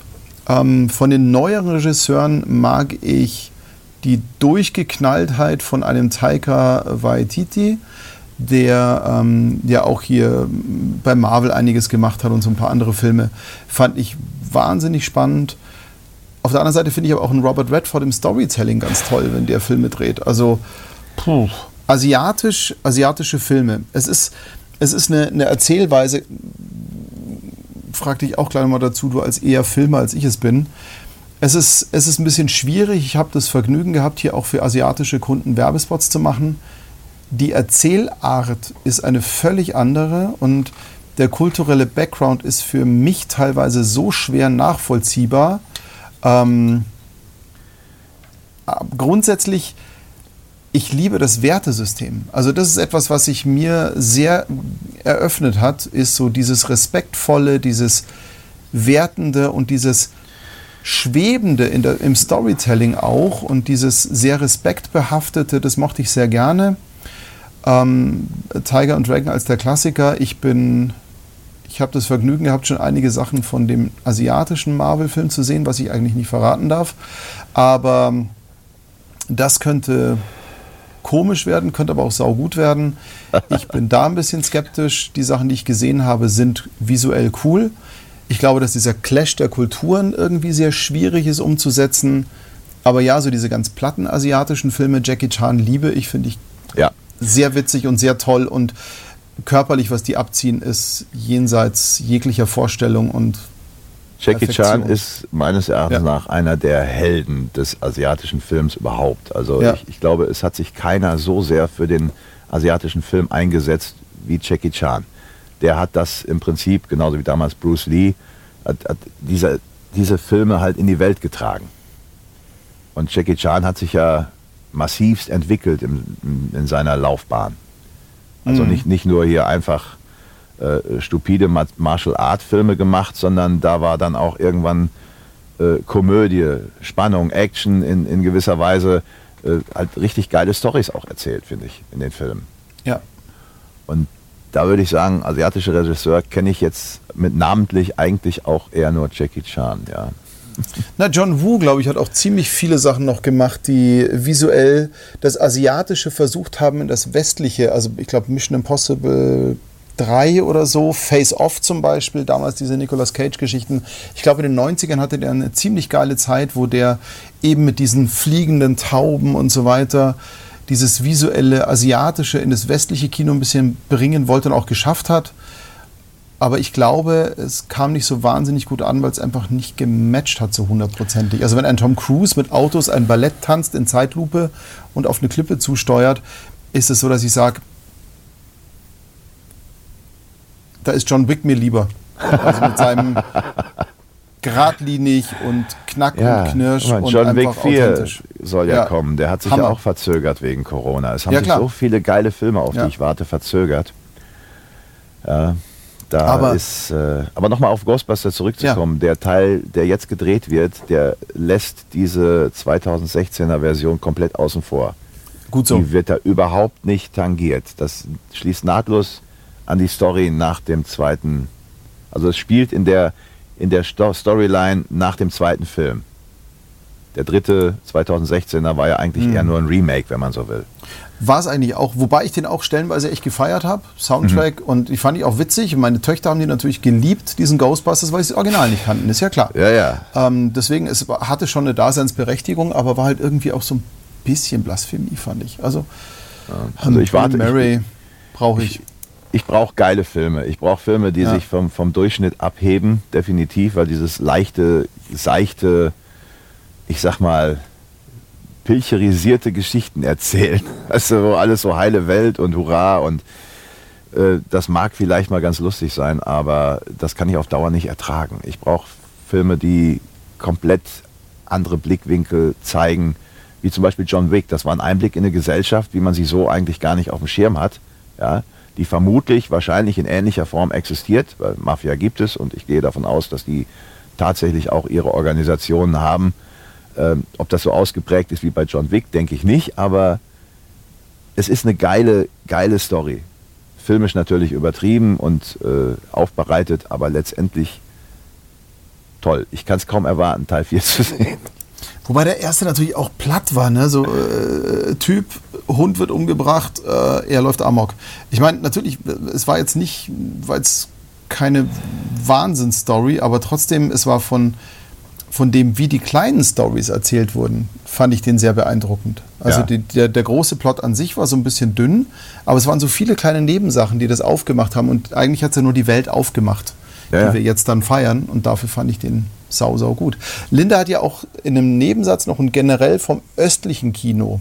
Also, wir sind jetzt natürlich hier im Filmtalk, das hat ja mit Stimme zu Marke eigentlich herzlich wenig zu tun, aber grundsätzlich sind wir ja da auch wieder im Storytelling, im Wertesystem, in Kommunikation, deswegen ist es schon okay und ist ja auch ein wichtiges Thema. Mir ist zum Beispiel aufgefallen, wenn wir jetzt östliches Kino nehmen, so gar nicht fernöstlich, sondern close zu uns, Ostblock-Kino, um es mal so zu sagen. Also, tschechische Filme. Ja, tschechische Filme, großartig. Also, was ich nie verstehe, jetzt mal ernsthaft, was ist passiert? Das waren so großartige Filme und Serien, die darüber kamen.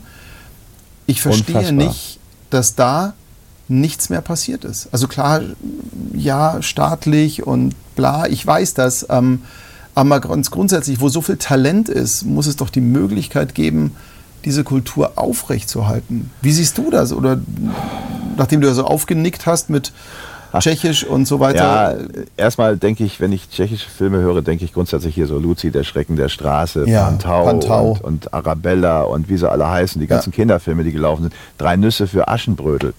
Ja. Solche Dinge, das waren massivst Produktionen, die Märchen erzählt haben, wie eigentlich sonst vorher noch nie einer filmisch Märchen dargestellt hat. Also in dem Sinne. Also das waren schon richtig geile Brecher als Kind damals.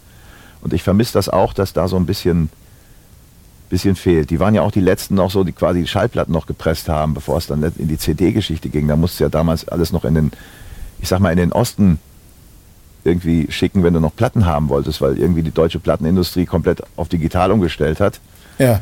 Ja, da war ja mal ein Riesenloch in der Plattenproduktion. Das scheint sich jetzt auch wieder so ein bisschen zu füllen, weil man hat festgestellt, es gibt doch Leute, die wollen mehr Schallplatten als CDs haben.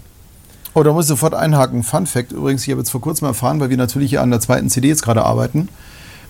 Bands verkaufen im Moment mehr Schallplatten als CDs. Ja, ich weiß. Also ist, wesentlich mehr. Weil, aus dem einfachen Grund, weil du kannst mit einer CD schlecht scratchen oder halt irgendwelche Beats extrahieren, um die dann weiter zu bearbeiten. Die ganzen Hip-Hop. Nee, es ist auch ein Wertesystem. Also, es ist auch ein Wertesystem. Ich mache ja Rockmusik und auch da ist es so, Die Vinyls sind viel gefragter als eine CD, weil eine CD, du kannst mit der Hülle zwar die Scheibe freikratzen, das ist praktisch, aber im Prinzip ist es ein Wegwerfartikel und so eine LP mit dem Cover und dann nimmst du das Ding raus und so.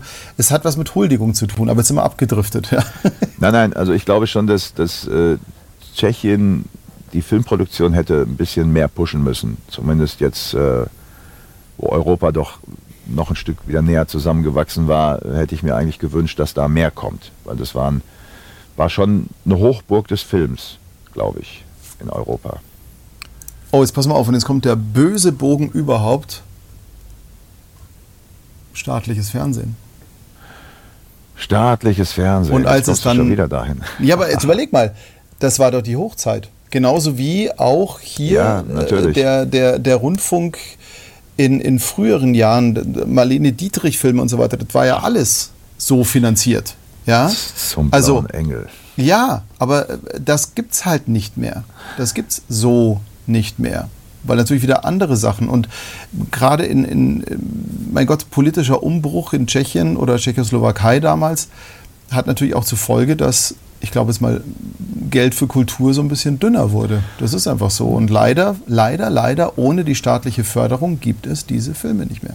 Ja, natürlich. Aber das ist ja auch, ich sag mal, in der Corona-Zeit jetzt sind ja unglaublich viele Freiberufler, die, müssen wir nochmal zurückkommen aufs Öffentlich-Rechtliche, die haben alle ihre Garantiestunden gehabt, die sie arbeiten können, ob das ein Cutter war oder sonst irgendwie, Editor und tralala, und dann kam von heute auf morgen nichts mehr. Die haben keine Garantiestunden mehr gekriegt.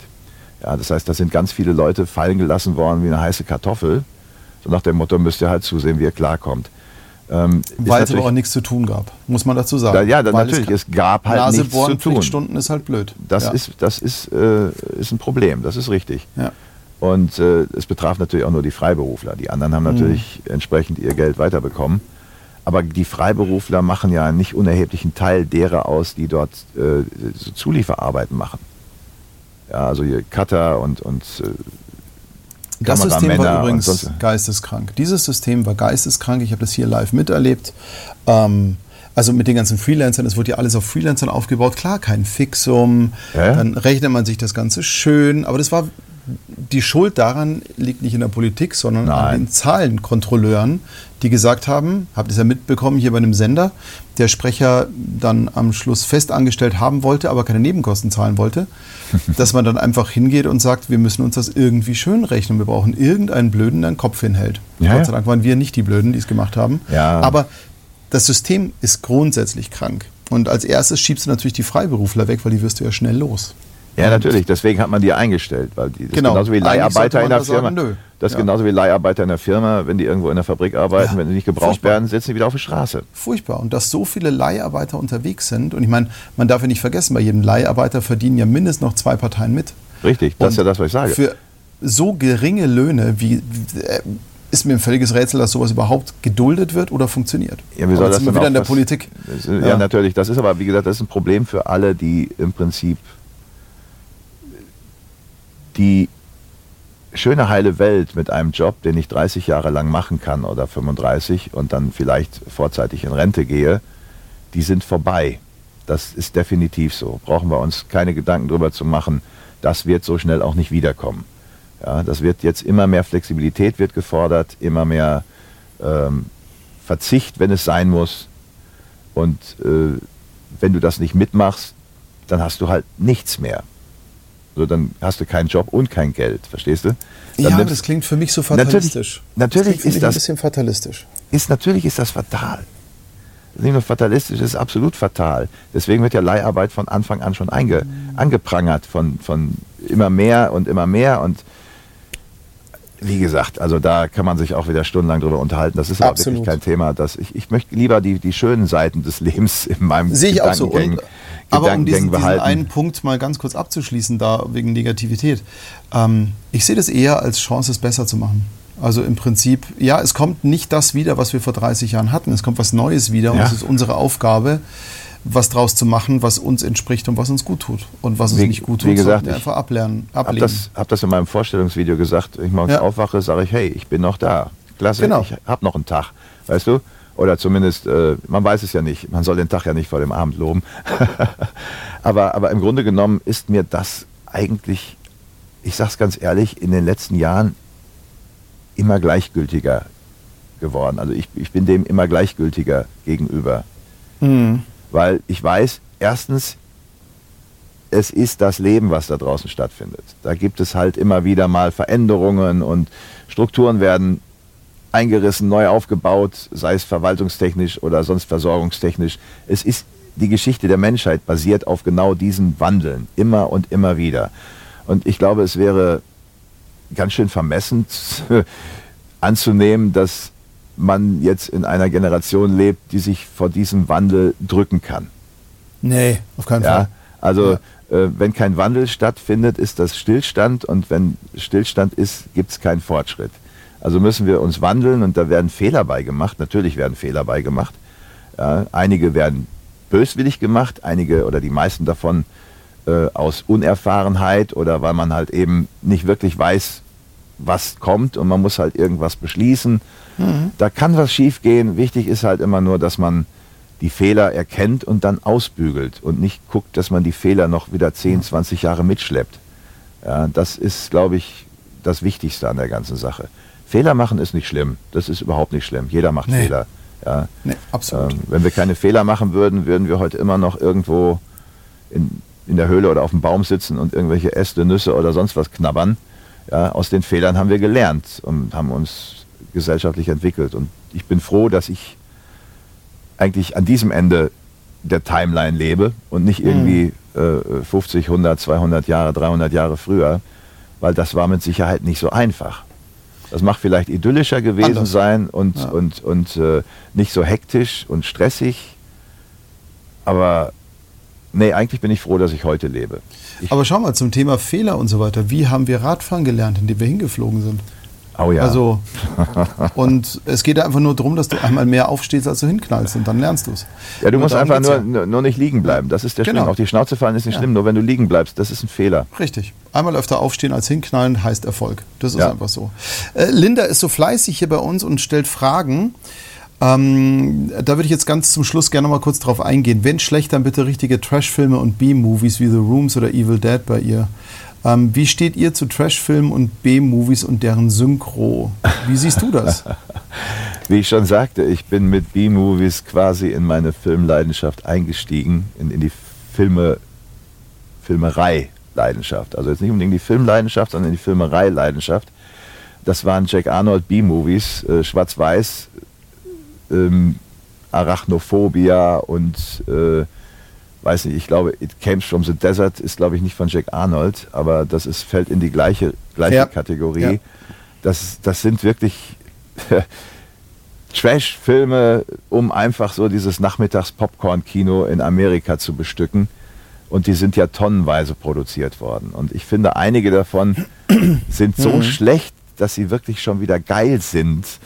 Ja, und dann gibt es welche dabei, die denke ich mir, warum ist das als B-Movie vermerkt? Das ist doch eigentlich ein ganz cooler Streifen. Ja, gut, man hätte vielleicht ein bisschen hier noch Ausstattung da und es sieht schon scheiße aus, wenn du jedem Stein ansiehst, dass der nur aus Pappmaché ist, weißt du, das ist halt so. Aber im Großen und Ganzen sind da auch gute Filme bei, obwohl sie B-Movies heißen. Und absolut, und die verzaubern auch. Ja, es kommt aber darauf an, es gibt von den ganzen Hollywood-Streifen, den Blockbustern, die kommen, da sind auch unglaublich tolle Sachen bei, aber da sind auch Sachen bei, wo ich sage, komm, wer hat für so einen Scheiß 300 Millionen hingelegt, weißt du, so, da denke ich, wer bezahlt das? Das ist unfassbar.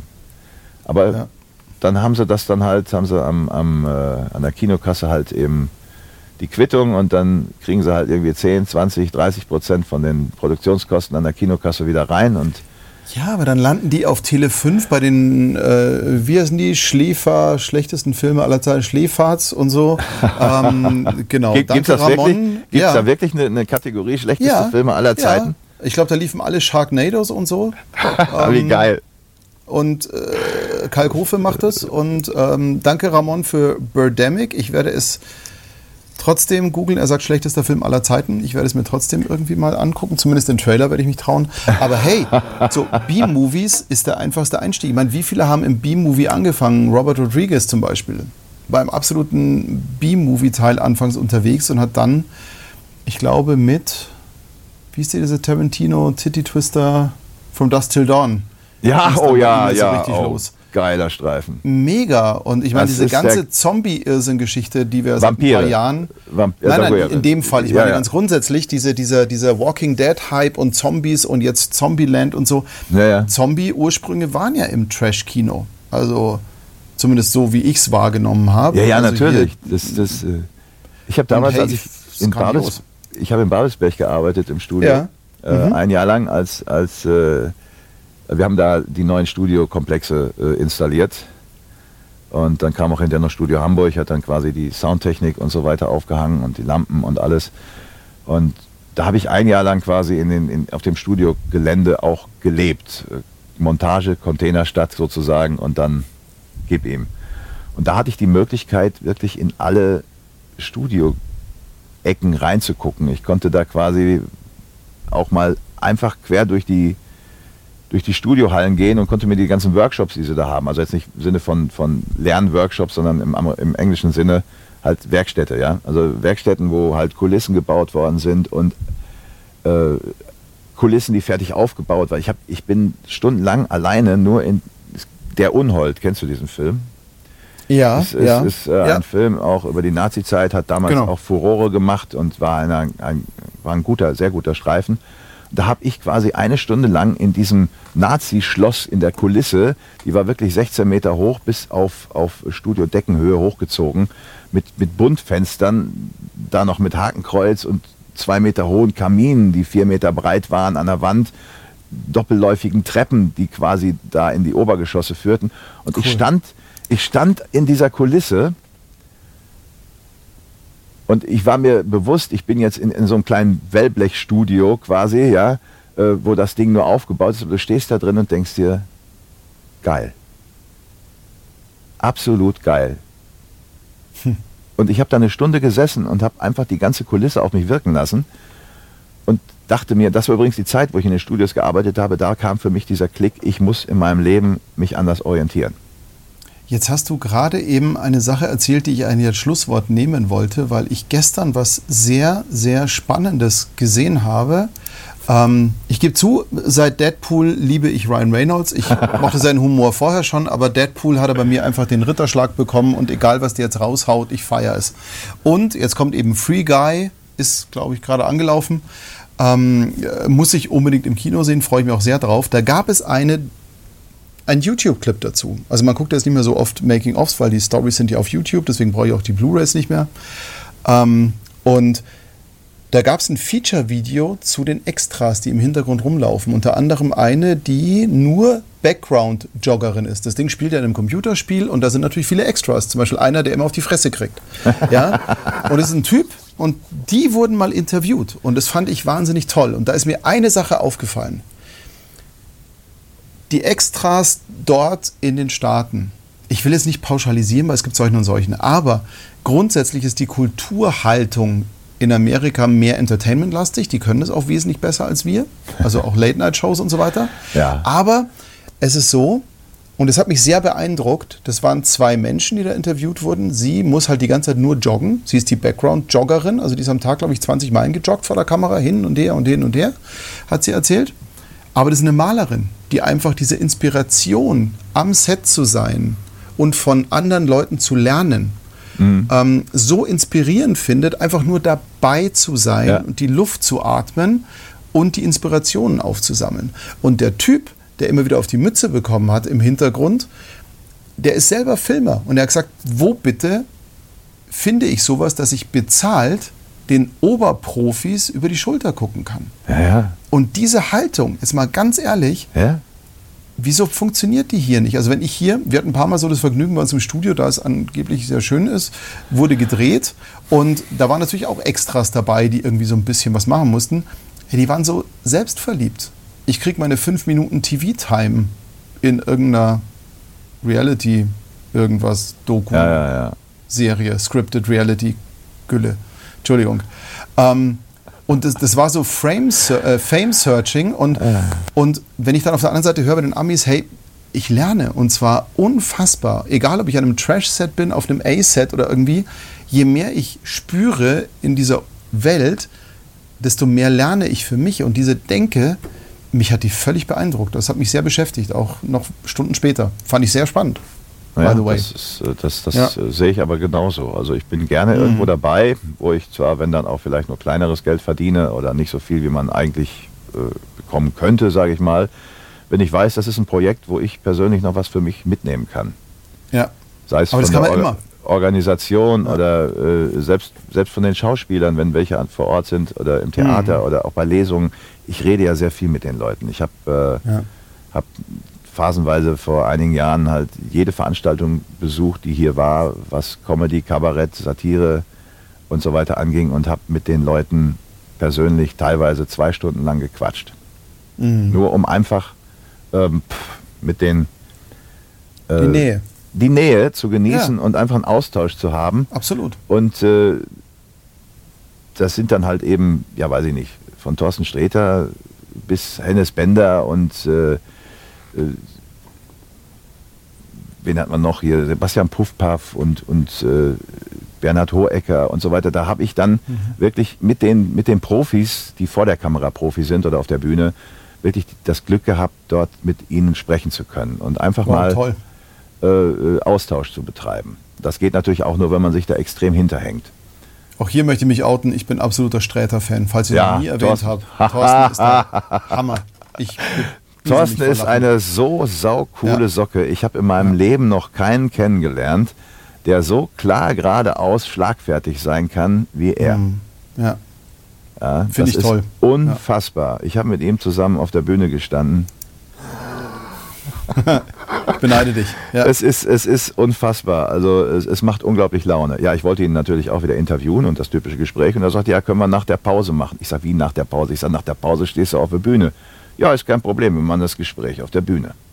Und dann habe ich quasi 20 Minuten, halbe Stunde Interview mit Thorsten Sträter locker gequatscht mit dem Saal, wo 500 Leute drin saßen. Wow. Ja, okay. Das sind lustige Momente und da blicke ich immer wieder gern drauf zurück und sowas kommt auch nur, wenn du dich da selber hinterhakst. Also das ist viel Arbeit im Vorfeld, bis das es dann soweit ist. Du musst die Agenturen anrufen, du musst gucken, erstmal musst du dein Anliegen überhaupt klar machen, was möchtest du und wie kann das und da, irgendwann ist das dann so, dass können wir machen und dann ist gut. Aber Thorsten ist immer am Sprung. Thorsten kommt zu spät und haut am liebsten auch schon 5 Minuten vor Schluss wieder ab. Er ist immer in Eile. Er holt er dann wieder auf. Genau. Mein Lieber, ich habe mir eigentlich immer so 1,5 Stunden Limit so gesetzt. Wir sind jetzt bei 2 Stunden. Tatsächlich? Und, Kinders, was wie die Zeit vergeht. Irre.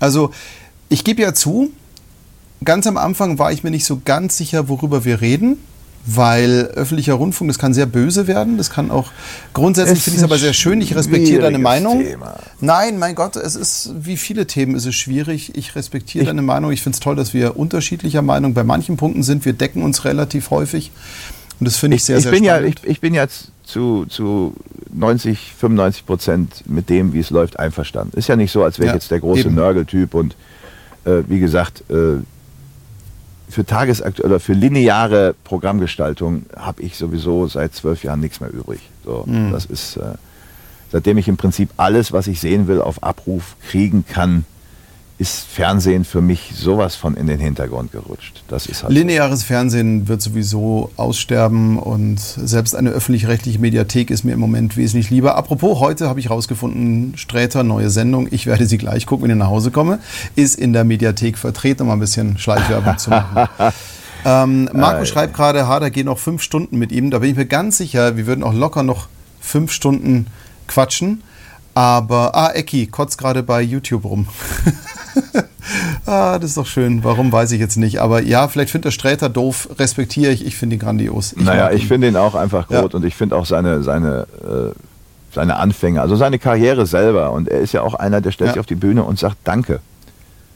Danke, dass ihr als Publikum mir diese Chance überhaupt gebt. Und das finde ich auch eine Eigenschaft, die bei einigen nicht vorhanden ist. Also die gewisse Star-Allüren mitbringen und vergessen, wer sie eigentlich dahin gebracht hat, nämlich die Leute, die zuschauen, oder zuhören oder sonst irgendwas. Und Sträter ist ein Gott, Gott sei Dank, okay. So weit würde ich jetzt nicht gehen. Doch, also in seinem Bereich, in seiner Welt ist er definitiv sowas. Ja, also in Sträters Welt ist Sträter Gott. Ja, und ich finde ihn, er schneidet sich ganz gut mit meiner Welt. Ja, aber trotz allem ist auch wenn es anfangs mir nicht ganz klar war, in welche Richtung es geht, ich fand es, wir haben so viele Bereiche gestriffen und ich fand sie so spannend und so inspirierend. Du bist wunderbar. Ich finde es toll, wie du dich da durchbeißt und dich selber optimierst und weiterentwickelst und welchen Weg du gehst. Ich gucke ja so ab und zu mal so ein bisschen seit deinem Video in der Gruppe, bin ich Fan deiner Stimme und auch deiner Art. Nein, ernsthaft. Also es klingt jetzt sehr oberflächlich platt, aber es ist tatsächlich so. Ich mag deine Stimme, es hat so ein bisschen was Beruhigendes, Gunschiges. Ja, das finde ich auch sehr schön. Was war das zweite? Elmar Gunsch. Ach, Gunsch. Elmar, ja, okay. Genau, Elmar so ein bisschen Elmar finde ich, das beruhigt mich auch so ein bisschen. Und deswegen werde ich auch lustig weiter gucken, wo es dich so hin verschlägt, was so passiert. Ich bewundere dich für das einfach Machen, für Selfmade Man, der irgendwie einfach den Leidenschaften frönt. Und ich finde gerade das dürfen sich viel mehr Menschen trauen. Dieses, ich habe Bock drauf, ich mache jetzt einfach mal und entwickle mich weiter. Muss ich noch kurz einwerfen, das lassen sich aber viele vom Brot nehmen, diese Chance, weil sie sagen, ach, ich muss jetzt hier Job und dieses, jenes, ich kann mir das nicht leisten. Und dann mit 60, 65, 68 blickt man dann zurück und ist todtraurig darüber. Und man merkt eigentlich, dass da 30, 40 Jahre lang im Leben irgendwas gefehlt hat, was man jetzt nicht mehr wiederkriegt. Das hat man verpasst. Das heißt, ich glaube, dass wenn man seinen Träumen und seinen Talenten nicht nachgeht, wird man irgendwann ein trauriger Mensch sein und nicht wissen, warum. Genau. Und das ist für mich das schönste und beste Schlusswort. Jetzt, wo Lise... Nein, ganz ehrlich, weil wenn ich dich noch weiter zu Wort kommen lasse, sitzen wir morgen noch hier. Und das holen wir lieber nochmal nach, weil ich finde es so... Nein, es ist inspirierend und es ist toll. Und jetzt, wo Lisa endlich auch dabei ist, können wir auch mal aufhören. Das finde ich schon mal, glaube ich, eine ganz gute Geschichte. Ja, ich danke euch allen fürs Zuschauen und dir, Robert, für die Einladung. Und wir werden, glaube ich, nochmal irgendwann... Falls ich auf dem einen oder anderen Wege werden wir... Riesige Strecke nach München mal überbrücke, dann werden wir gerne auch mal irgendwo in einem Biergarten... Das fände ich sehr schön, würde mich freuen. Oder irgendwo in der Mitte des Weges. Face to face. Genau. Alles klar. Danke dir, dass du dabei warst und euch allen auch vielen Dank, dass ihr gut durchgehalten habt. Es waren spannende Themen, es waren kontroverse Themen, es waren auch nicht so schöne Themen, aber im Großen und Ganzen, es war so viel Buntes dabei und deswegen fand ich es sehr inspirierend auch und inspiriert mich auch zum Nachdenken und Nachfühlen. Es war länger als gewohnt, aber auch deswegen nicht langweilig, sondern es war sehr kurzweilig.